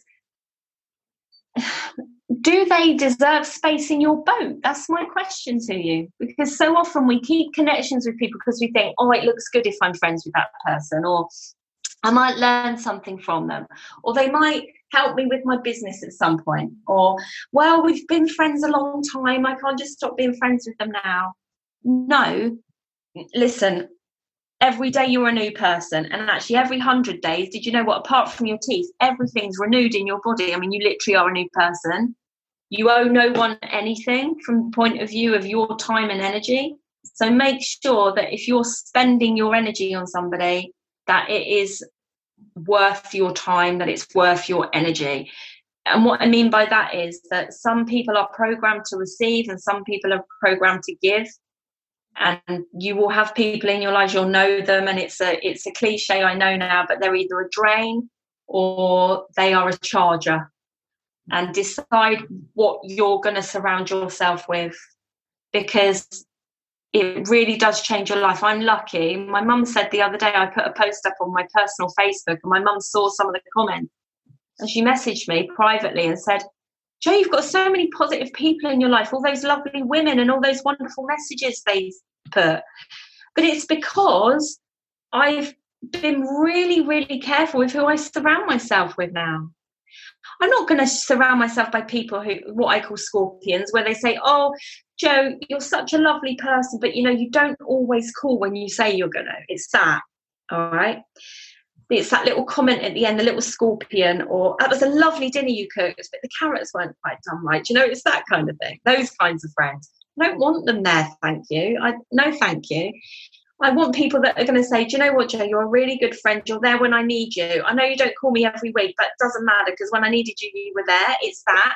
And the other thing I just have to say really quickly in with that when you are looking at this list of friends and these people around you, be kind because they might not be exactly the friend that you are and they might not match your expectations, but look at them with a good heart and say, Are they doing their best? And if you honestly think they're doing their best, then maybe you can be a bit softer on them when they maybe don't say happy birthday when they're meant to, or they're 10 minutes late, or they don't call you when they said they would, or treat people kindly, expect the best of them because people will never ever let you down on that. Cut people some slack and treat them how you would want to be treated. And I know that I want people to think the best of me, that if I do muck up or I make a mistake or I let them down or I, I say something which I maybe shouldn't have or I'm out of line or whatever it is, I'm late or, you know, that they will they will forgive me and they will know that whatever happened it was for good reason and I was doing my best. And if we looked at each other like that, the world would just be so much nicer, wouldn't it? Because we'd all be expecting the best from people and we'd assume the best. If you assume the worst of people and if someone forgets something like that and you just assume that they're an asshole, then that makes you an asshole. I'm sorry, but it does because your world will always reflect you. And I'll tell you something that is shutting me up, Pearl. That's the problem. I'll tell you the other thing is that as your light gets brighter, and I was taught this yesterday by my friend David, we're having this conversation, and he's a really experienced practitioner. He's going to be on my show, on the on the radio show soon. Really experienced practitioner. And he was saying to me that as your light gets brighter and as you embody yourself, so you're in your body, you're not away with the fairies all day, you're in your body, but you're connected to your guides. Your light gets really bright, and when it's centered, and of course, it acts more of a mirror. And so it's going to reflect other people's darkness it's going to reflect reflect their shadow it's going to reflect their their bad side. But when they're looking at you because you're their mirror they see it as being you. So their darkness and their challenging behaviors their parts of their personality which aren't so cool their shadow side and it you know we all have a dark side. We all have parts of us which aren't very pleasant but as your light gets brighter and you connect to your guides more and it has to be in your body all right? This isn't about going off with the fairies and meditating. It's about living your truth and connecting with your divine your divine path your golden light you will become a mirror and that light is a very very very clear mirror and so if i get angry with you and you know you haven't done anything wrong, but I'm pouring vitriol at you, just know that you are reflecting my darkness, but I'm seeing it as though that darkness belongs to you. And when people do that, there needs to be boundaries. And it's really important that we remember and we tell ourselves, I'm not a bad person. It's not about not being aware and responsible. If you know you've done something to hurt the person, apologize and try and put it right, of course. But equally, if you know you haven't done anything and you're being accused of stuff you haven't done, people are telling you you're someone you know you're not. Remember that you are acting as their mirror, and it probably means you are embodying your own power and that you're stood in your own light. Yes. Yeah. Oh, just, just wow, wow, wow. And there's so many things that, yes, where you say about that, because I know that you've reached out to me, Michelle Grieve has reached out to me and talked to me about boundaries, because I naturally give. I will give every 110, 150% of me. And sometimes those people that you give to, they're, they're the takers. And then I can remember as a kid, um, I'd get upset that my best friend had upset me and I'd done everything and they hadn't given it back. And my dad would say to me, if throughout your life you'll have five special friends, you are lucky, you are gifted because people will change and grow. Uh, I've seen, and when you say there's so many people where they say, I'm not being rude, but, or, or I'm finding now they say, I say this with love. And I'm thinking, no, you don't say it with love at all. Yeah, I hate that. That's, your excuse. That's I probably use that phrase myself to be honest. but I, mean when I'm saying it, I probably I will be talking with love. I won't be saying something hurtful. But yeah, when they put that caveat on the front, no, no. What, what makes you feel I need to know what you're wanting me to know? Yeah, it's and it is it's it's taught me a lesson, and I know recently I've backed away on certain things because certain ideas that I've shared, I've had to keep to myself. Because yes, yeah. I, I'm I'm lucky, I'm gifted in that I can look at things and see how to monetize. That's half of the gift I have that I work through my business consultancy, that mm. I will see ways to monetize.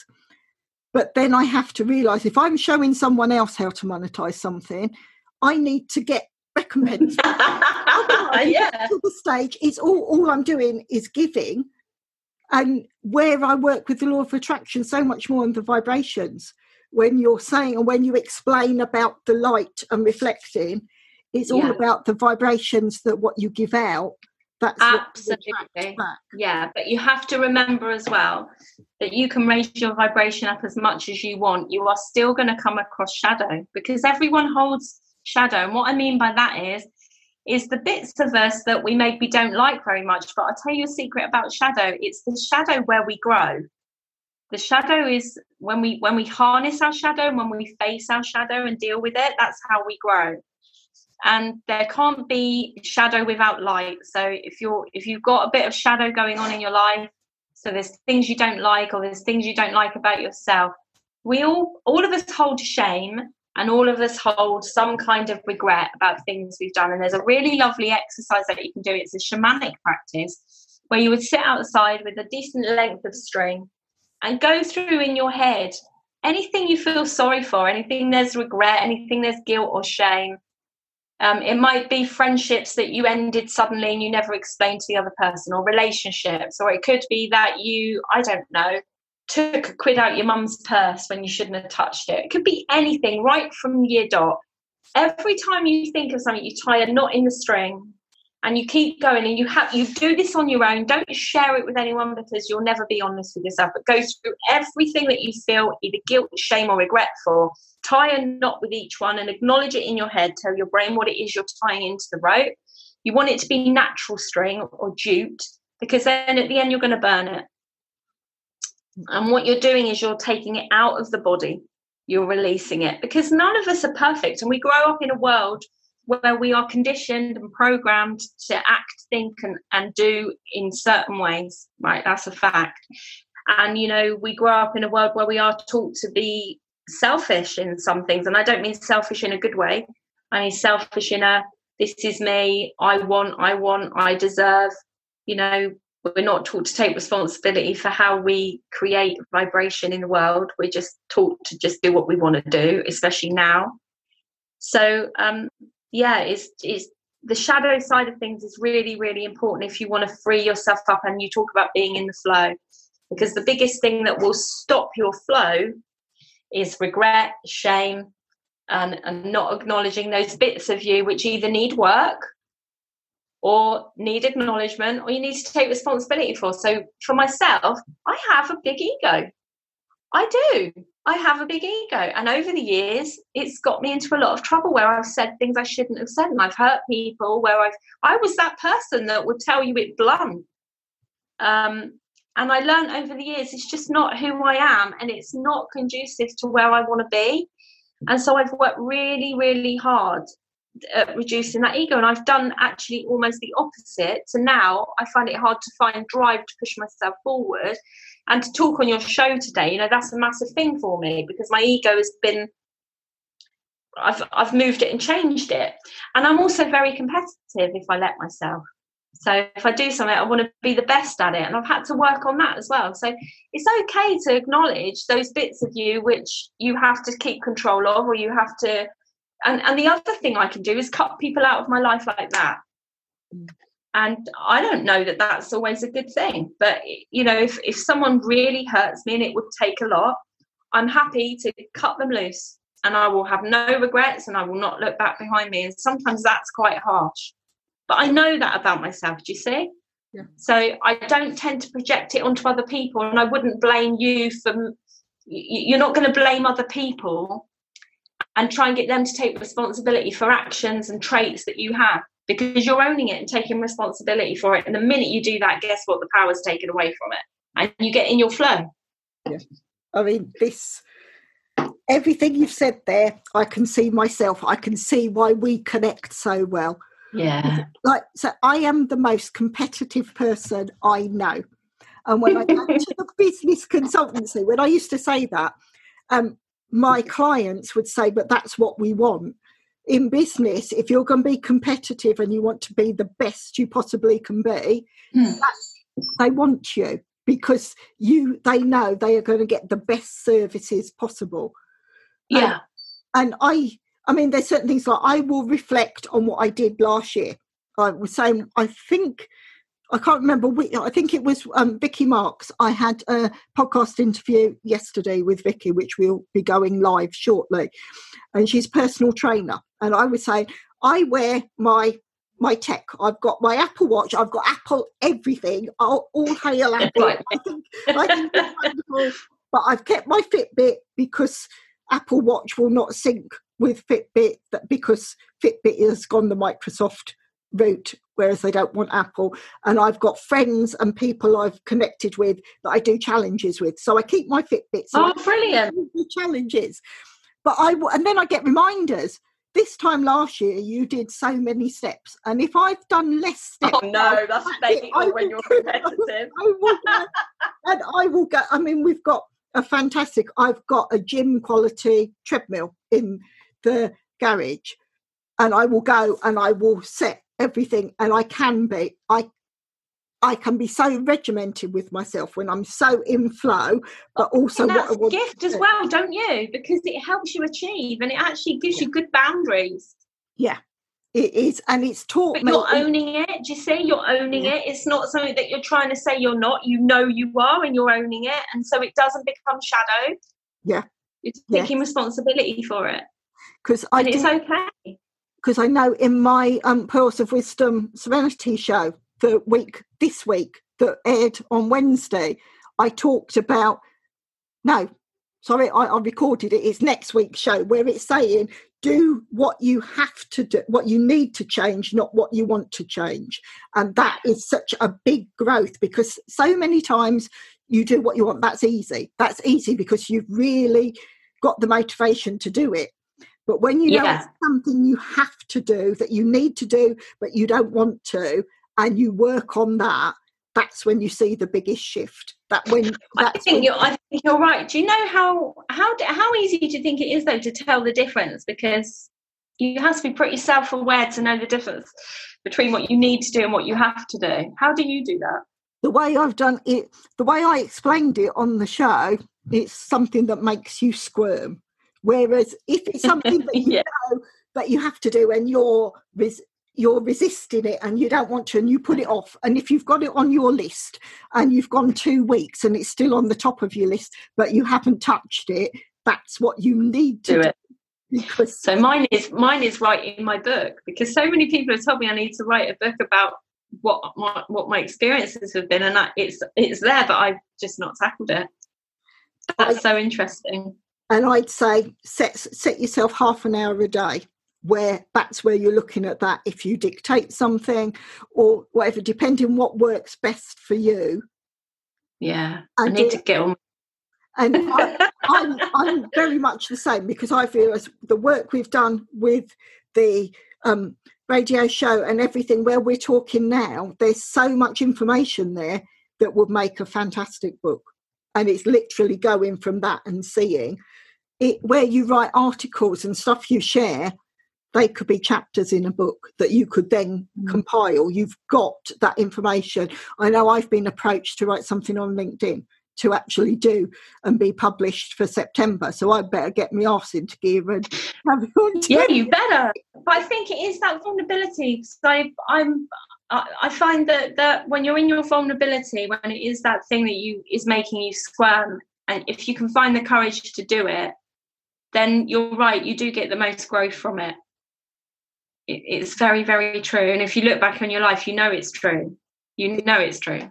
And it's uh, things it's things I know Richard Branson always says how he's got through in life that if someone says, Can you do something? you just say yes. With and that's how I've got the fantastic corporate clients I've had. Because literally they say to me, Can you do that? I don't bat an eyelid and I say yes. And then I you don't sleep at night because I learn how to do it on YouTube and stuff so that I know. I've come. I mean, I, I'm I'm a digital comms consultant and I'm seen as a guru for digital technology. My degree's in English. I can write well. There's a story in me and I can reason, but I can wipe the floor with almost anyone when it comes to technology. And that's it's, I mean, that's a huge asset in this world. It is, and this is where this is where COVID has really shown for me. I know people have had a hard time, but for me, this is my gift to help other people. That digital understanding and knowing, because I think the new norm so much will be online. And that's yeah, I, I can help. Certainly for me. And actually teach yeah. people and grow. But that's when you realise you it, and it's actually learning what's right for you and acknowledging mm. That's right. And to begin with, like when you say when you say about the ego, and so much in the work we do, we're told not to have the ego, to take the ego out of the equation. Now, if my ego wasn't pushing me to do things, I wouldn't have got. Yes, but we we we have two different egos, and there is the ego, what I call the big ego, which is the one that says you'll never do that. Why are you bothering? No one's going to listen to you. Who do you think you are? And then you have the little ego, or what you might call the we go. And it's that ego that has supportive thoughts. It's that one that says, well, you better get off your ass and do this, even if you're frightened, because people need to hear this. Or you might not feel like it today, Jo, but get up off your ass and go and help people today because they need you. And it's that we go, the little ego, that gets us to do things. It gets us to overcome what the big ego is saying. So, you know, if you're having unsupportive thoughts, if your if your ego is giving you unsupportive thoughts, so it's saying, "Who do you think you are?" or "No one's going to listen to you," or "You'll never achieve that." Stop it. Stop your ego in its tracks and ask it. Number one, is that the truth? Just send the thought up in your head. Is that the truth? Ask wherever that thought, that unsupported thoughts come from, ask it is that the truth? And when it gives you the answer, which nine times out of ten it will say no, by the way, but if it should say yes, that is the truth, say, show me the evidence. Just say to your mind, show me the evidence. And it probably won't. 99 times out of 100, it can't give you the evidence. It's just that it's trying to stop you from doing something that is unpredictable. And that could be anything. It's not just jumping off a cliff. It could be working with somebody you don't know. It could be doing a new practice. It could be reading a different kind of book. It could be writing with your left hand, brushing your teeth with the opposite hand. It could be anything where your brain cannot predict the outcome. That limbic system will try and avoid you doing it. And it really applies to growth. So when we get into the world and we find our niche and we find our groove and we find our tribe, and then all of a sudden we want to share and we start to find our voice, our brain says, no one's going to care what you say. No one's listening. Who do you think you are? You don't know as much as that person. And the and the other ego's going, yes, you do. Have a go. You need to stop and ask, is that the truth? And where's the evidence? And then you can push past the blocks. Yeah. Absolutely yeah. love it. Absolutely love it. And I say to the listeners, just it is this is gold dust, and you've got your pen and paper and the amount of information that we're taking. It's it's just brilliant. And I couldn't agree with you more on absolutely everything. I'm going to move on to the next question to see. And again, this is my second longest question here. So, what would you have done differently in your life if you'd known then what you know now? Hmm.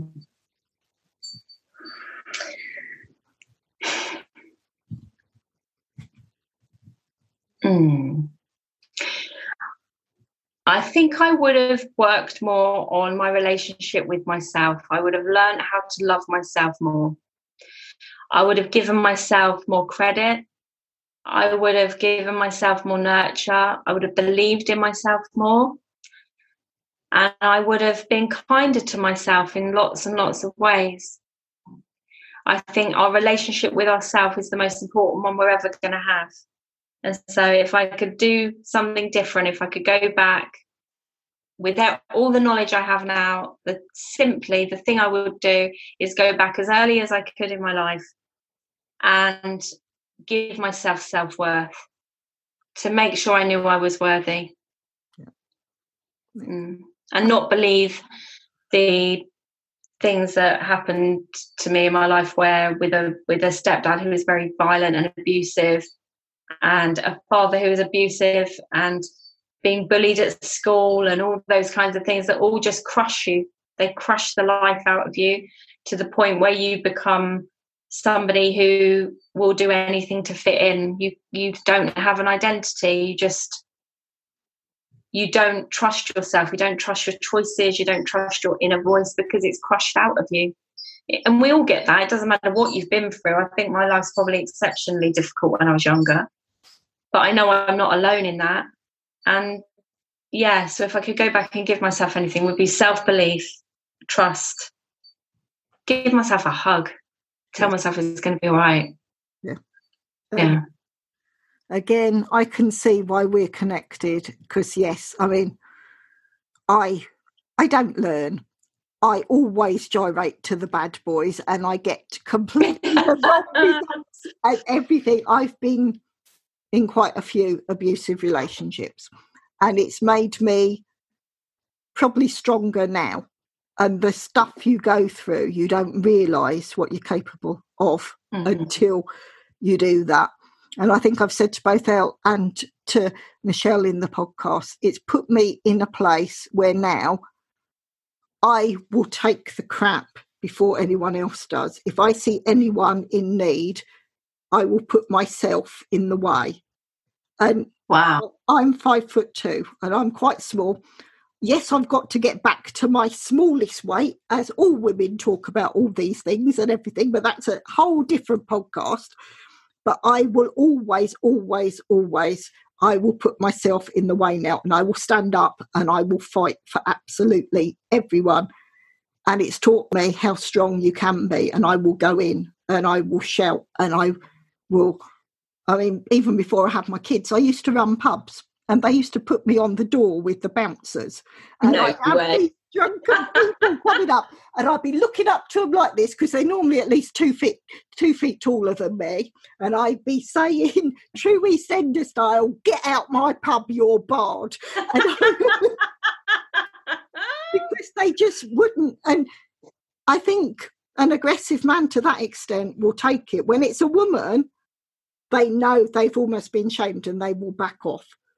But I will do that for anyone. I will always put myself in the way. I'd rather take it because I'm strong enough now. I've worked on myself enough that I can take it.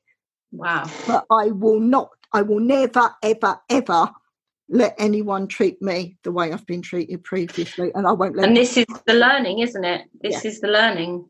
Yeah. Yeah. The lioness is, and the amount of people that say that, and the amount of people that tell me I use warrioress um, energy, but sometimes I stay in it for too long, and that's when I yeah. complete my energy because I do that so often. But it is it's taught me, and it's when people play mind games, and like my ex-husband liked to do that because I was the stronger personality and the stronger character, so he put me down and mm. as soon as I got strong, he could not deal with it because I would wipe the floor with him because I would mm. stand my ground. And you, you realise just what you're capable of when you can do that. When your back's against the wall, yeah.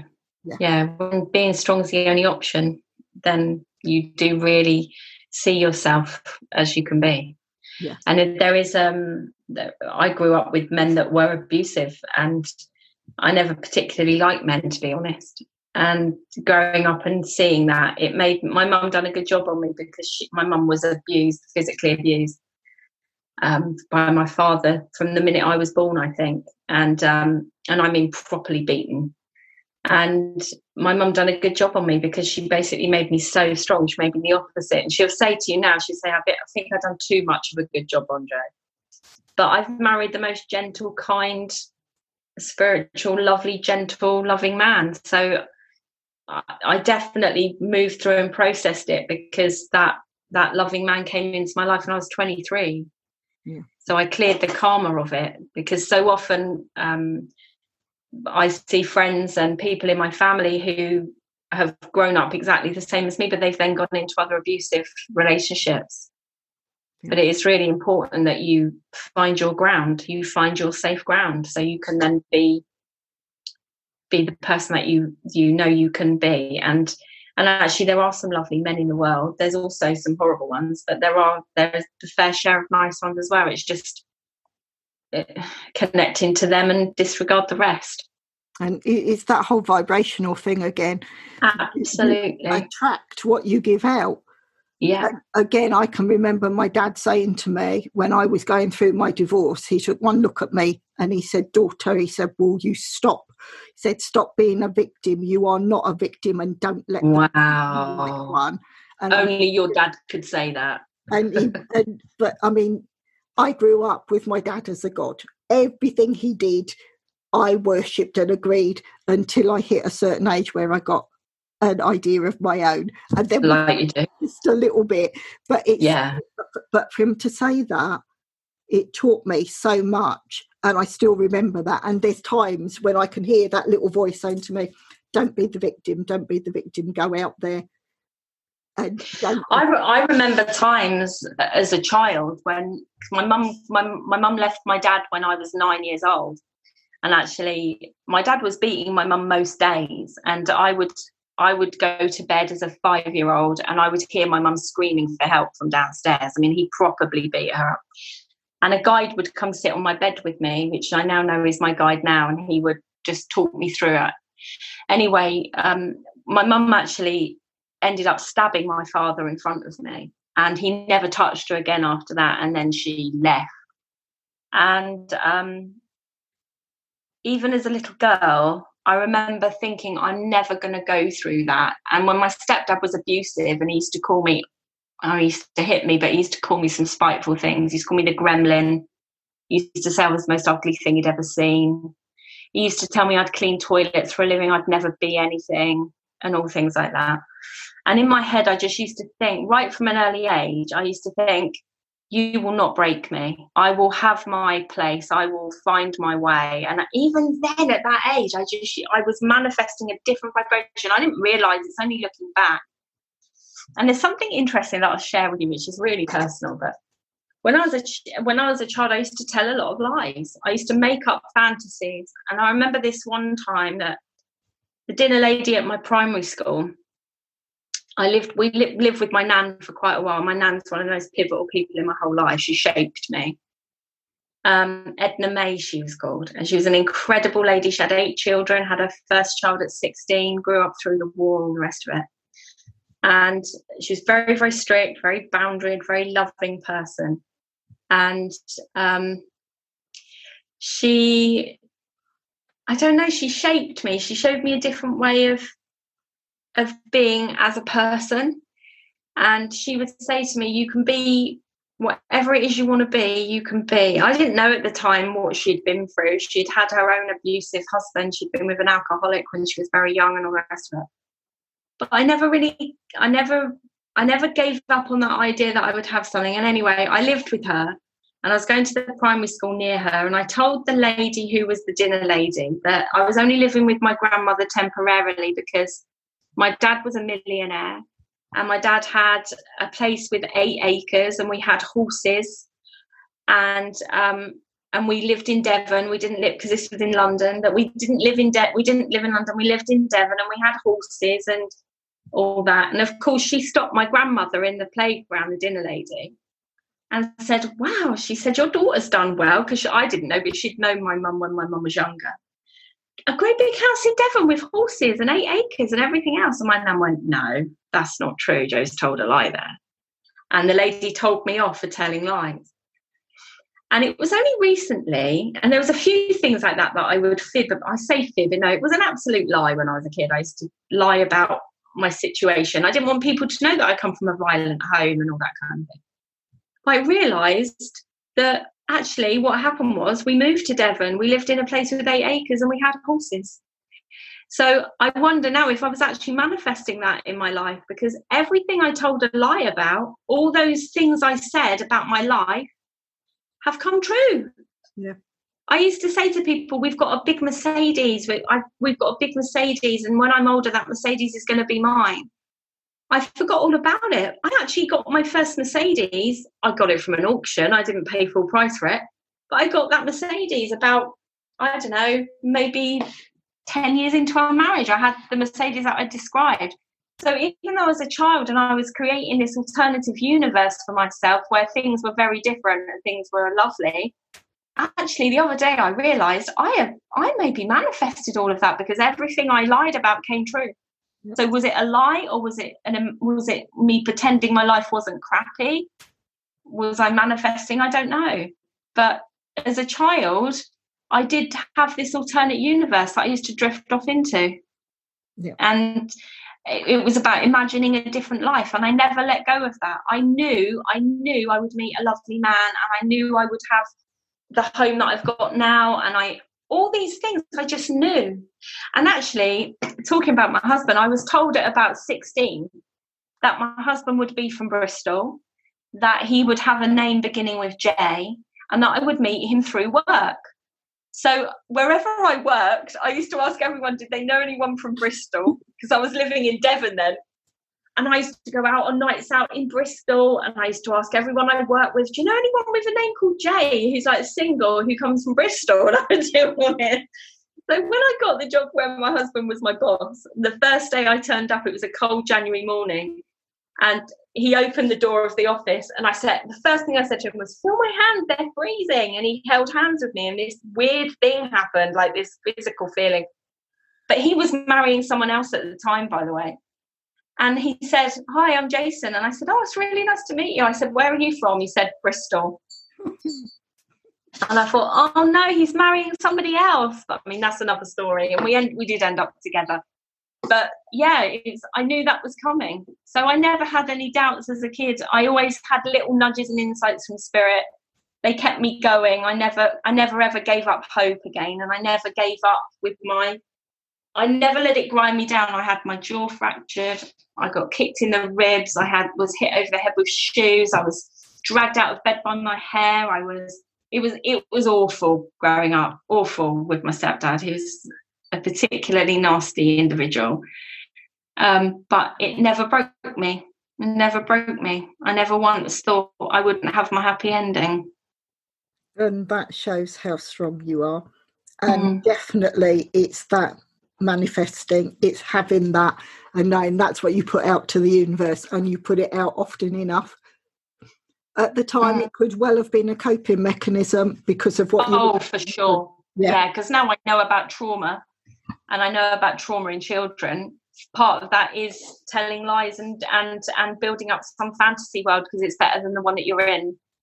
And I know that now, but there is a manifesting there that happened. Yeah. yeah. There is. And when you imagine something enough, even now you don't have to be a child.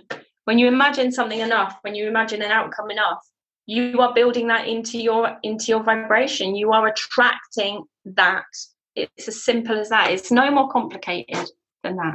Yeah. It is. Mm. And yes, and I think a lot of it, if you've been through something, and I think both of us have been through things that most people just wouldn't, can't even imagine. Mm. One, it makes you a stronger person. And then where I am now in my life, I could not be happier. Everything just yeah, place. and it just it's like in a way you're being tested to see how will you cope with that and what will you do and that helps with your personality and to form the person you become yeah because and, and it's treasure so everything that's happened to you you've turned into treasure. You can now help other people. You can now share your wisdom with them. You can share your connection with them. And that's what i try to do is you you take your you take your crap you chuck it in the cauldron. You give it a stir. Goddess helps you stir it and you pour out the gold. You know turn your turn your challenges and your difficulties into treasure. Find the gold there. Because there will be gold however dark. Yeah. there will be gold there and i think for the listeners as well everything that Jo is saying that's giving you the impetus to think, yes, I can do this. If it's just one word and one sentence that you can actually pick up on, and that helps you move forward and achieve what you're looking for. Yeah. Then- What's the worst that can happen? Because you can't fail. Everything you do, the way that spirit teach me is that you can't do anything wrong. So even when you feel you've made a mistake, trust me, it's a stepping stone. Something will come out of that. It might just be the learning. But what if it brings an extraordinary person to you? What if it shows you who you really are? What if it opens a door for you that wouldn't have opened before? Because if I hadn't lost my sight, I wouldn't be talking to you now on here.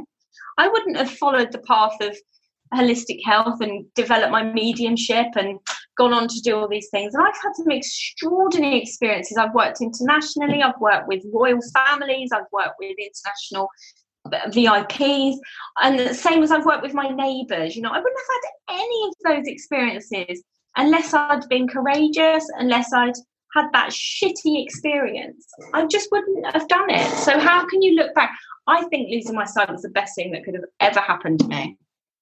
And ever. It's brought so many things, and like you say, if it's if I just take that one and be selfish for me, that you and I connected, we've been through stuff so that you and I can connect and be at that Yeah. place in our lives. Absolutely, we wouldn't have resonated if we had if, if there wasn't that understanding. And that's the thing when you know good people come in, take care of them. Yeah. Take care of the good people when they come in. Notice them, see them. If you haven't got rid of the crappy people, you won't see the good ones. Definitely, definitely. and I, I'm going to move on because I've real I'm realising I'm taking up so much of your time. I'm loving this. I'm absolutely loving it. What What is your biggest challenge and why, Jo? I think my biggest challenge has been with my sight, um, finding the coping strategies and learning to live with the the the little bits of disturbance that I do have with my sight. So, like I said, I can't drive, I can't always see faces, and the other thing is self belief, which we've already talked about. So, I think it's that's been my biggest challenge. Is people tell me people tell me lovely things all the time. People enjoy what I do and they and they value my work and I can't always take in that um, those positive comments. I think I think I've I am humble. I hope I'm humble. I don't want to be one of those people that gets you know up their own backsides. That will never be me. I'm just me. I'm Jo. But I just think I need to believe in myself a bit more and believe that my message is worth something. That's been my biggest my biggest challenge. So coming on here is massive for me. and the amount you're sharing and the amount of people you will be helping and that the listeners will resonate and like i say people will come back and back and back to this episode to learn because there's so much that you're sharing and it's just wonderful. It really is. You are such such a special person. You really are. I'm I'm going to move on to the next question because bits we're going through, and then we're we're building on so much to find out about who is Jo. How how do you want to be remembered? Now, again, I was told this was almost talking about ego, but how would you like to be remembered, Jo? Just as someone who made others' lives a little bit more hopeful. I'd like to be that safe place for people, that person that you know you can go to who will hold you close when you need them, somebody who who makes you feel safe. I'd just like to be remembered as that someone kind that people go, "Oh, I loved Jo. She was so kind. She was she she made me feel better about things. She made me feel better about life." That's enough. And that's you've achieved that. You achieved that every single day. You're absolutely wonderful. You really are wonderful. so It's a hard question to answer, actually, isn't it? It is. It is a hard question to answer. I will move on to the. You might have touched on this question, sort of where we've been talking, covering things. But as a child, what did you want to be, and how close to that dream are you now? Yeah, like I said at the beginning, it was the teacher, and yeah, I am really. I I see myself. You know, a big part of what I do is teaching. It might not be in a classroom in front of children, but it was never meant to be. I just didn't realise that. So, I got my formal teaching qualification last year. Um, so what they used to, I, I, don't know what they call it now, um, but it's te- PTLLS they used to call it, but it's teaching adults. So I, I have my qualification in that, and I did that so that the courses that I'll be bringing out later on, so that I had the credibility and the qualifications to do all of that. So yeah, I am. I am a teacher now and a teacher in lots and lots of different ways. So it's about sharing knowledge and empowering others. I, I believe that knowledge is power and in whatever aspect it comes to your life. So yeah, teacher. And again, synchronicities and everything you're saying, when you said those words, knowledge is power, that was the first strapline of my very first company. Wow. there are so many connections when you're saying That's so bizarre. It's it's I mean I I, I always stri- strive when you say teaching and everything I love to consume knowledge. I will always do that and sometimes the stuff that makes my head hurt like I've always promised myself Oh yes. Yes. I'm the same. I'm the eternal student. I mean, my husband, my friends, they laugh at me because I'm always learning something. I just love I never I'll never see myself as knowing everything. I'm I'm the eternal student. Yeah. Yeah, and I love I love challenging myself with concepts and understanding. Yeah. And you even say in that I'm so I used to head the debating societies when I was at secondary school. And yes, and what taught me something is again my mother saying to me something she said, no matter what you say, if the other person gives a better argument, be prepared to change your viewpoint. Yeah, absolutely. And, and I think that takes a strong person as well to actually see. It really does. But when if, you're wrong. Yeah, exactly. But if someone can actually share a different viewpoint and you can see it and you can see where the flaws are in your argument, you learn and you grow from it. You're growing. Yeah, absolutely. It's about being a grown up. Yeah. Yeah. It is, yeah, and so that I mean, I my mum told me that when I was twelve years old, and it really well, that was an amazing it, gift that she gave you because it's true. It really, really resonates because it was it was the first debate I ever did at the secondary school, and I was leading one viewpoint, and I won the debate. And at the end of the debate, I said, "My has changed my viewpoint." And they all looked because I I got more points because I'd actually won that, but uh, they the other person had changed my viewpoint. And I think that's wonderful. Yeah, that's wonderful. I love that. And it is all those synchronicities about what you've said, and everything you've said, I can see why we get on so well, and we have known each other in previous lives. It's yeah, it's, yes, yeah, it's easy. It's easy. I'm going to move on to this next one. And this is me. This is my guilty pleasure. So I add it. I love books, the, the knowledge. And I know you were saying, like with your husband that had read to you. Now, yes, I, I consume books in so many different ways now. And where I have the question, can you name three titles of your favourite books and why you've chosen them? I will have when it used to be a book and I could feel the paper and the pages, I use Kindle and I use Audible. More often than not, I use Audible now because I have to because I because reading books is very hard for me because of the print size. So I have to. I was having a thing where I had large print books, but there's very limited titles. So I have my Kindle and I have my Audible, and I'm exactly the same. I do love an audio book but I'm, I tend to be listening, reading probably about three books at any one time. And I revisit books a lot, and I have lots of books. Yeah, lots of books. In fact, I worked for a publisher when I was in my in my late teens, and um, yeah, I I just so many books. Books are amazing. They're just little sacred keepers of knowledge, aren't they?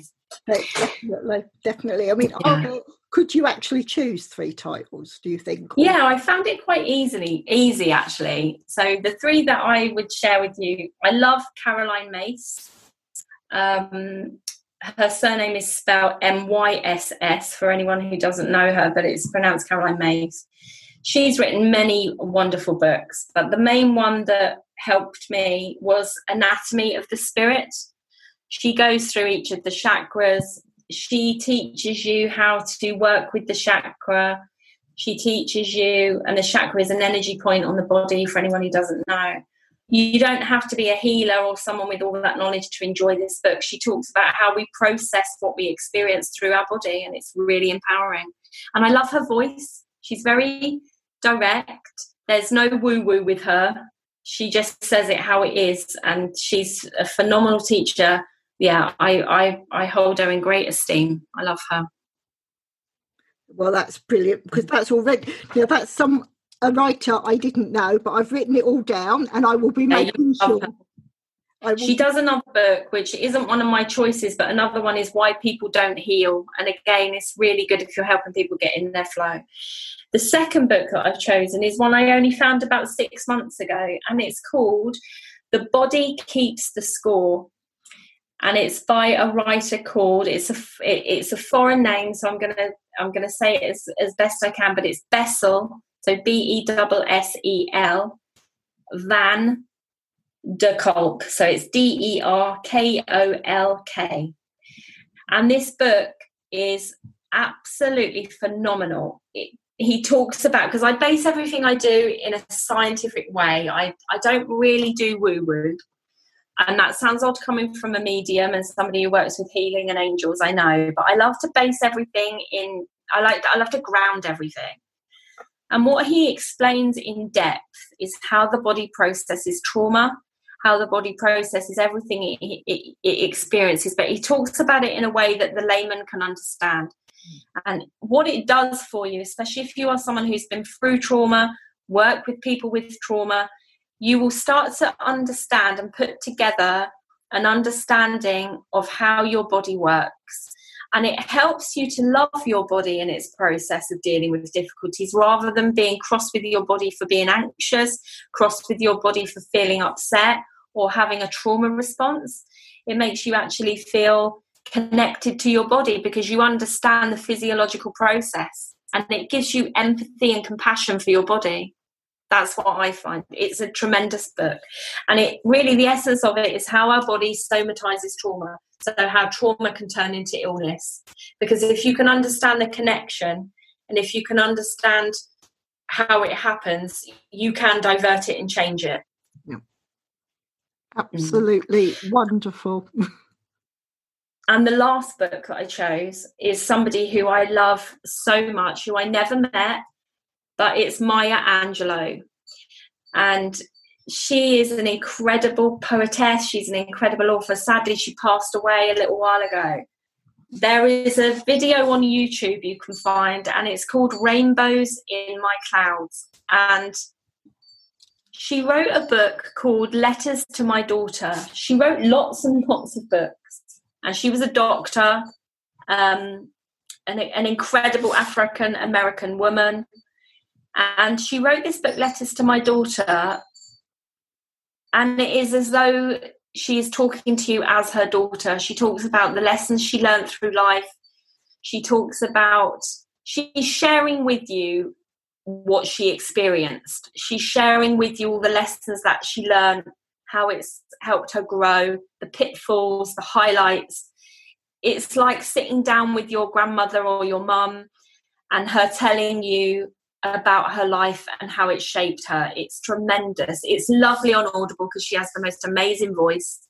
And I have it on my Audible and I will listen to it on a regular basis. I just have it playing when I'm going to bed or I have it playing when I'm sat drawing or colouring in, which I like to do. I just have it on in the background. She she also wrote something about love liberating, which at the time when I heard it, she was on Oprah's Soul Sunday. And I found this clip on YouTube. If you put Love Liberates Maya Angelou, and it's about how she let her mother go when her mum passed away. How if we love someone, we let them go. If we love someone, we say it's okay. It's okay for you to go, and it doesn't need to mean through death. But it's how when we when we allow people to go our children our loved ones our family when we let them go when we love them enough to let them go they always come back in some way. And it's about that and that's included in that book. And she wrote the most incredible poem called still i rise. And it is coming from the perspective as her background as as somebody who has heritage where her ancestors were slaves but actually when you read this poem it isn't just about that. And i'm not dishonoring it by saying that. It's a powerful powerful poem about the journey of african american people uh, and the generations of people that survived slavery. But the message that i also got from it was about we rise up. And this is the whole point of my story i suppose is that doesn't matter what happens to you or how you're pushed down or how others decide how others decide who you are and what your worth is that you can get back up. And i would recommend you read that poem still i rise. It's beautiful. And i've got chills. Everything you've said yes. Yes and i say to the listeners pure gold dust pure gold dust everything you've said and the passion in your voice when you describe it if that doesn't make someone want to listen and read and consume that information, I don't know what can, because that's the best advertisement. That makes me feel happy. Yeah, it's, yeah, that's really good. wonderful, really wonderful.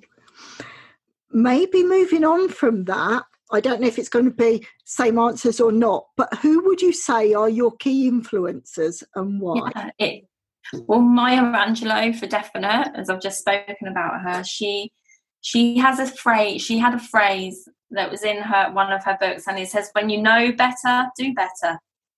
When you know better, be better." And the love liberates I already talked about, and um, she talks about rainbows in my cloud, and what she was talking about is it doesn't matter how dark it gets. Again, is that thing of your sky might be cloudy. You've got to look for the rainbows. And she said when she would stand up on stage to give a speech or a talk to other people, she would call all of those that had ever been kind to her with her. She would say, Come on, Grandma, you come up here now. Come on, Dad. Come on, brother. Come on, Buddha or Gandhi or Jesus or whoever it is that she felt had helped her. You know, those people on the bus that helped me pick up my shopping when my bags broke. You know, you come here. And she said, I would call them all to be with me and say, You help me now, you hold me now, you be with me now. And it is that energy that she had, which just was just she she talked about her trauma. I believe she was raped as a child and abused, and she had some terrifically difficult things happen to her, but she found this light and she had this faith and uh, it gave her she was just a huge light in this world and she still is even though she's not physically here. Yeah i just look to her as somebody who she didn't she talked it how it is. She talked it how it was. She was very honest about her journey. She didn't try and hide her trauma. You know there's a big movement this spiritual bypassing where people that are in the public eye that are selling courses in spirituality, that are teaching spirituality, they feel like they've got to look shiny and new, that they've got to look like they've solved every problem they've ever had and they've got the answer to every problem they've ever had. I'm telling you now, that's rubbish. Because if that was true, you wouldn't be human. Yeah. You know, we are foibled, we are challenged, we are not perfect. And what I found with her was that she enabled others to see her imperfection and that's why she inspires me. Um, the other one is Caroline Myss for very much the same reason. She's very honest, very direct. Yeah, just real. And I love that. And she was a medium herself. She's a medical intuitive, so she could look in your body and tell you what was wrong with it. I can do that myself. Um, and she was the first person I read a book of who could do mediumship, who could do medical intuitiveness, who could do readings, who could do healing, but she talked about it in terms of real world and with with um, uh, mm, how can I put it? Is with with with grounding.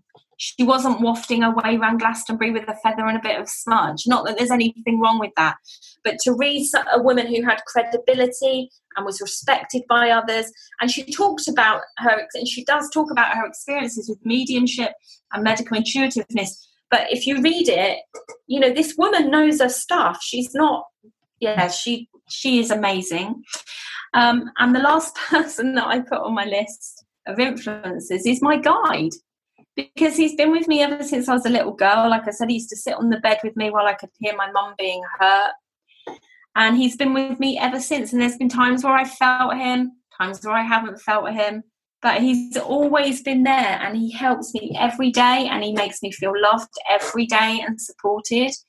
And he helps me grow and he yeah my my guide is my yeah he's just he's my best thing apart from my family. Well equal to my family. Oh, yeah.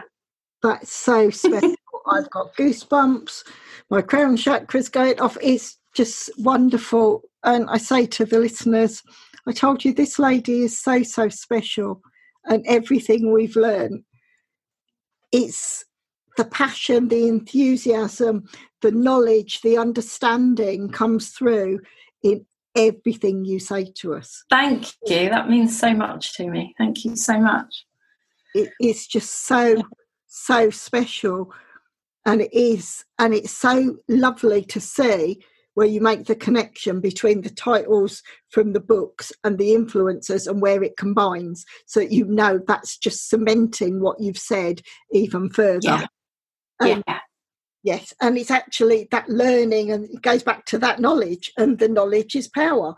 And the more yeah. you go into it, and to truly have that as an influencer and actually have that input and know it's and your guide, your guide just sounds fantastic. And so and it is something you said about having your mind changed. I mean when you read caroline's books she's if you come from a bit of a woo woo place with healing if you come from a place of you know love and light and all that kind of stuff which is all fine and good she will change your mind about things and it will be in a good way because she'll make you realize how grounded this work really can be it's real. Energy medicine is real.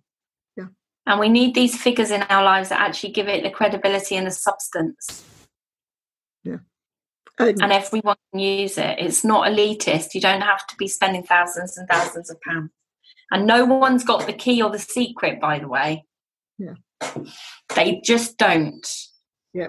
We all, have the key. We can all find our own truth within what spirituality and energy is to us. And you find your own medicine. You do not need to pay someone tens of thousands of pounds to understand who you are as a spiritual being. Yeah. If you can connect with your guides, they will show you. It's as simple as that.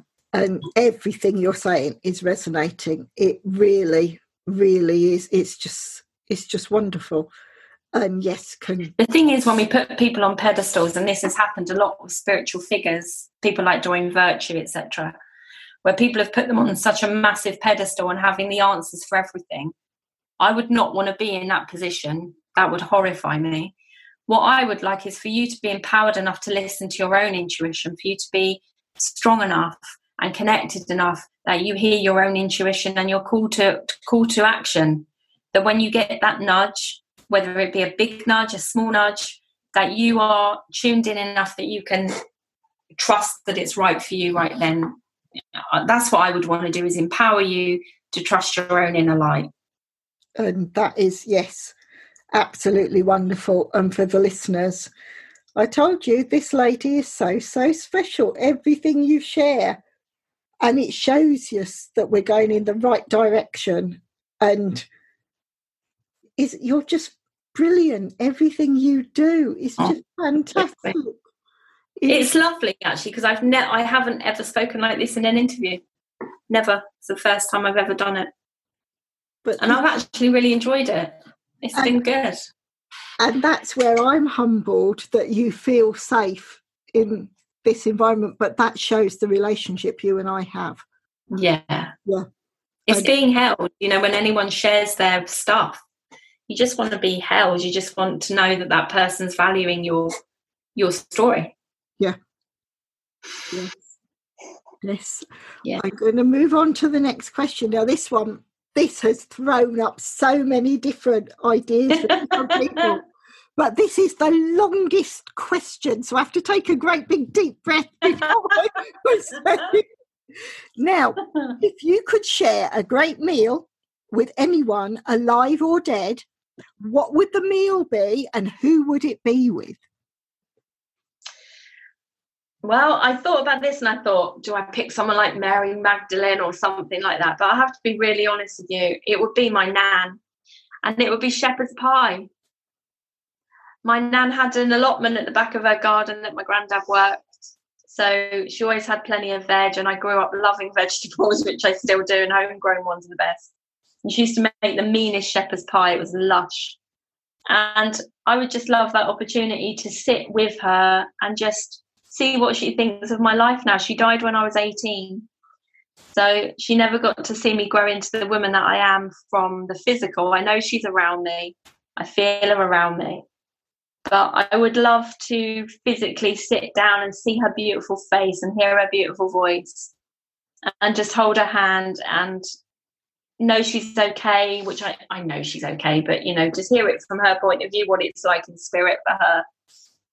And to see what she thinks of my daughter and my life and my husband. I like to think she'd be proud of me. I'd like to think I I don't think she'd quite believe it that I where I live and how my life is because it's so far removed from from our lives in London. You know, we weren't very rich. You know, we lived in a little room in my nan's house, and you know, my mum. We came from a council house, and for her to see me in Somerset in a great big four bedroom detached house in a village in the countryside, with all the all the lovely choices and and the love that we have around us, she would be happy, I'm sure, but I think she would be taken aback too. Um, and yeah, I just I just love to pass the time with her. And it's a weird thing. I did my family tree when I couldn't see. Um, as you can imagine, once I'd done the posturing, you can't see, you can't go out on your own. I did get a little bit agoraphobic, so I was a bit scared to go out in case I fell or tripped or whatever. So I, I, I never went anywhere on my own ever at that time. So I started to do my family tree. My brother set my computer up so it would talk and I started doing my family tree on Ancestry. And as I did my family tree and I found out more about my nan, I mean, my nan was only 63 when she passed, she was very young. And um, in my family tree, there's some phenomenal women and some strong women. And um, my nan would never talk about death. She thought it was morbid. You know, she just wouldn't talk about it at all. So consequently, she didn't really talk about the past either. And I, I did the family tree and I managed to find quite a lot of my my nan's relatives, and I, they weirdly enough, and I don't know if my nan knew, where she was buried is a massive cemetery in London, in Richmond, um, in Surrey, and loads of her other family were there. Her sister was there that we didn't know. Her mum and dad were there. There was lots of them that died in the workhouse, which was more or less next to the graveyard, that were in a or in a mass grave. Um, and my husband went with me that day. And again, I couldn't see very well. My husband went with me, and bless his heart, he cleared off my nan's gravestone because being in London and us being down here, you know, he cleaned it off. We put flowers down. And my husband made sure he put a flower on all of the graves that we found. And I would love to have sat down with my nan and just asked her about her family and what she knew and share the family tree with her because I think she would be absolutely fascinated by that yeah, so that's my person. It's not any great historical figure, it's not someone famous. It's just my lovely Nan who taught me to be a, uh, the best person I could be. She taught me to be kind. She taught me to love my family. She taught me to be honest. She taught me to be real. Yeah. That is absolutely wonderful. And it reflects most of my guests. When I ask that question, it always comes down to family. There's normally a family member that they say, and normally it's a comfort food. And the fact that you've said shepherd's pie, that's got me. Everyone's going to want a shepherd's pie tonight. You've got to have cheese on top of it though, oh, and a bit of sliced tomato. Oh, definitely. definitely. And it's, it's and it's one of those it's completely nourishing as the comfort food not just in the vitamins and minerals and what that food does, but it's nourishing of the soul as well because it is that comfort food and brings back. It is. It's the love that goes into making it, and the love that went into making growing the vegetables, and the love that went into creating the whole thing. Yeah, and we do it. You know, we do it now for our daughter, and we do it for each other.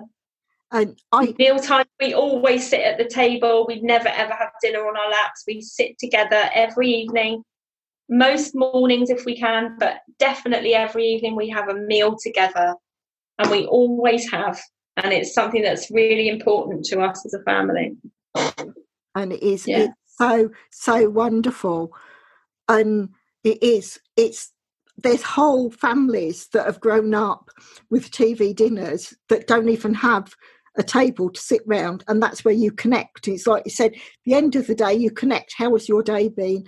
And yeah. if someone needs a boost, you can see because you're interacting. Yeah. You're not watching the screen. You're interacting yeah. with each other, and you know when someone needs that extra nurturing to actually see. Exactly, and take time over the food rather than it just being something you have to do. It's actually a, a it's part of your day. Yeah, yeah. It's, it's just so wonderful, and as well, something I, I have to share because this is. I love cottage pie, shepherd's pie so much. I have to make double when I make it because I keep testing it and it goes quicker. but it is it's just something I thought now I'm just drawn to share that bit because it is brilliant. Is one of the most favourite things to make, but it is right. When we meet up in person, whenever that is, I am making a shepherd's pie. Definitely, definitely, oh, definitely. That is absolutely wonderful, wonderful. Now, I can't believe the time has gone so quickly. I've just loved it. We've got down to the last two questions, but I'm going to bring them together because this is this is where you tell everyone about Jo. Now, I've told everyone you are fantastic, you're phenomenal, you are wonderful, you are the most special person in my life. And I think to the oh, listeners, oh, no, that's so kind. Now the listeners have heard you, they will realise, and you will be a special person in their lives. Now, can you tell us what services or items do you offer to your clients or customers? And do you have any special offers or anything at present that people can grab as soon as? Okay. Well, I work with people, like I said, one to one, and the things that I offer because I'm qualified in so many therapies. I tend to, uh, the reason that my business is called Jo Dupfield for the whole of you is because I've tried to make it so there's not an aspect of of what you need that I won't be qualified in. That's not to say I won't refer you if I do come across something, but I've, I've tried to cover the whole of you. So when I work with people, I use all of my different gifts. So I offer readings of mediumship. I also do guidance readings if you need guidance in your life at times when you need to have just a little bit of support. I do mentoring for people um, in all aspects, not just in business, but if people are going for a time in their life where there's change, I'm, I, I do mentoring. I also help with spiritual development, so I'm a mentor in that way to help you make your own connection. I teach different um, subjects, so I'm a CNHC registered and verified Reiki practitioner and Seichem practitioner. And so it means my teaching is all verified. So if you wanted to train in healing, for example, then I'm I, I offer that. Um, I'm a hypnotherapist. I'm qualified as a psychotherapist and a counsellor. Um, so you're kind of getting the picture. There's not much I can't help you with. I'm qualified in sound healing, crystal healing, massage. Well, you name it. I'm pro- angel healing. I'm qualified in it, and it's basically because, like we said earlier, the eternal student so basically, I take you under my wing. We look at what you need, what you're hoping to change, or what you want to enhance in your life. And I'll do my best within my abilities and my tools to support you, empower you, and help you reach the place that you're trying to get to. Equally, if you just wanted a mediumship reading, I'm happy to do that. But the, the thing that happens is people come to me for a reading and then they just want to keep experiencing that energy and they people come for a reading and then they don't ever seem to leave so i'm lucky with that and i'm results based so i'm looking at achieving what you want to achieve out of it and on my facebook page so that's how you would work with me. If you went to my facebook page which is Jo dupfield for the whole for the whole of you um, there's a lot of free meditations on there you can go and do um, from meeting your spirit guide right up to reduce the anxiety right up to meeting your future self. There's a youtube channel with the same name Jo dupfield for the whole of you and I, i'm slowly uploading as many meditations as i can onto there Um, there will be from October, the very beginning of October, there will be groups, there will be courses, and there will be a deeper way of working with me. I've decided to step back for the moment, literally because I need to create these things. So I'm just stepping back from my work for the next couple of months to create. And so I'll be putting up a lot of free offerings on there that people can tune into. But other than that, I won't be working with clients until October. And I normally have um, obviously, lockdown changes things considerably, but I know I'm lucky enough that I normally have quite a waiting list. So if you do want to work with me, you can contact me through the page, but it, just understand that it might be a bit of a wait until I can can work with you. Which is hence why the courses and the content that I want to create, so I can help more people, like you've been teaching me, help more people with my time, so that I can reach more people easily. Um, this, yeah, and I can testify to everything that Jo says. She is absolutely fantastic. I am a completely different person because I've met you and connected. Don't say that. Oh my gosh, I can't cope with it. it's, it's just, it's brought me, you've brought all those things that I was just awakening, you've brought them out and are teaching me where I'm starting to connect with my spirit guides. I'm, that makes me really, really happy. It is, you're just wonderful. And to the listeners, I told you so much information. This lady has so much information to share. I will, in the description, as I always do, I will put the links to how to contact Jo with her Facebook page, with her YouTube channel, and everything so you know that you're following and everything. And also make sure you subscribe to this podcast because this lady has said she's going to do regular um, interviews with me, which means if you subscribe, you get that reminder, that little alert as soon as I upload a new interview, a new episode to the podcast. So make sure that you're there. That narrative greed has been has started. Everyone wants to know more, so just make sure you're you're subscribed and everything. And it is. And I just want to say thank you, Jack. Thank you. Thank you. It's, it's been really fun. I don't know where the time's gone. I've just noticed the time. It's ridiculous. but this is where time flies when you're having fun, babes. Exactly. And when you're in flow, and there's so much when we're talking about, it's absolutely brilliant. So from me, from my listeners, from everything, I just want to say thank you. Oh, thank you. And love to thank everybody you. listening. Take thank care. You. Bye, sweetheart. Thanks. Thank you for listening to the Pearls of Wisdom podcast. We hope you have enjoyed the content shared. Please share with others who would like to enjoy these interviews and discussions. If you would like to support the podcast, please follow the link in the episode description. If you want to be a guest on the show, reach out and let's discuss next steps. Until the next time, enjoy your listening.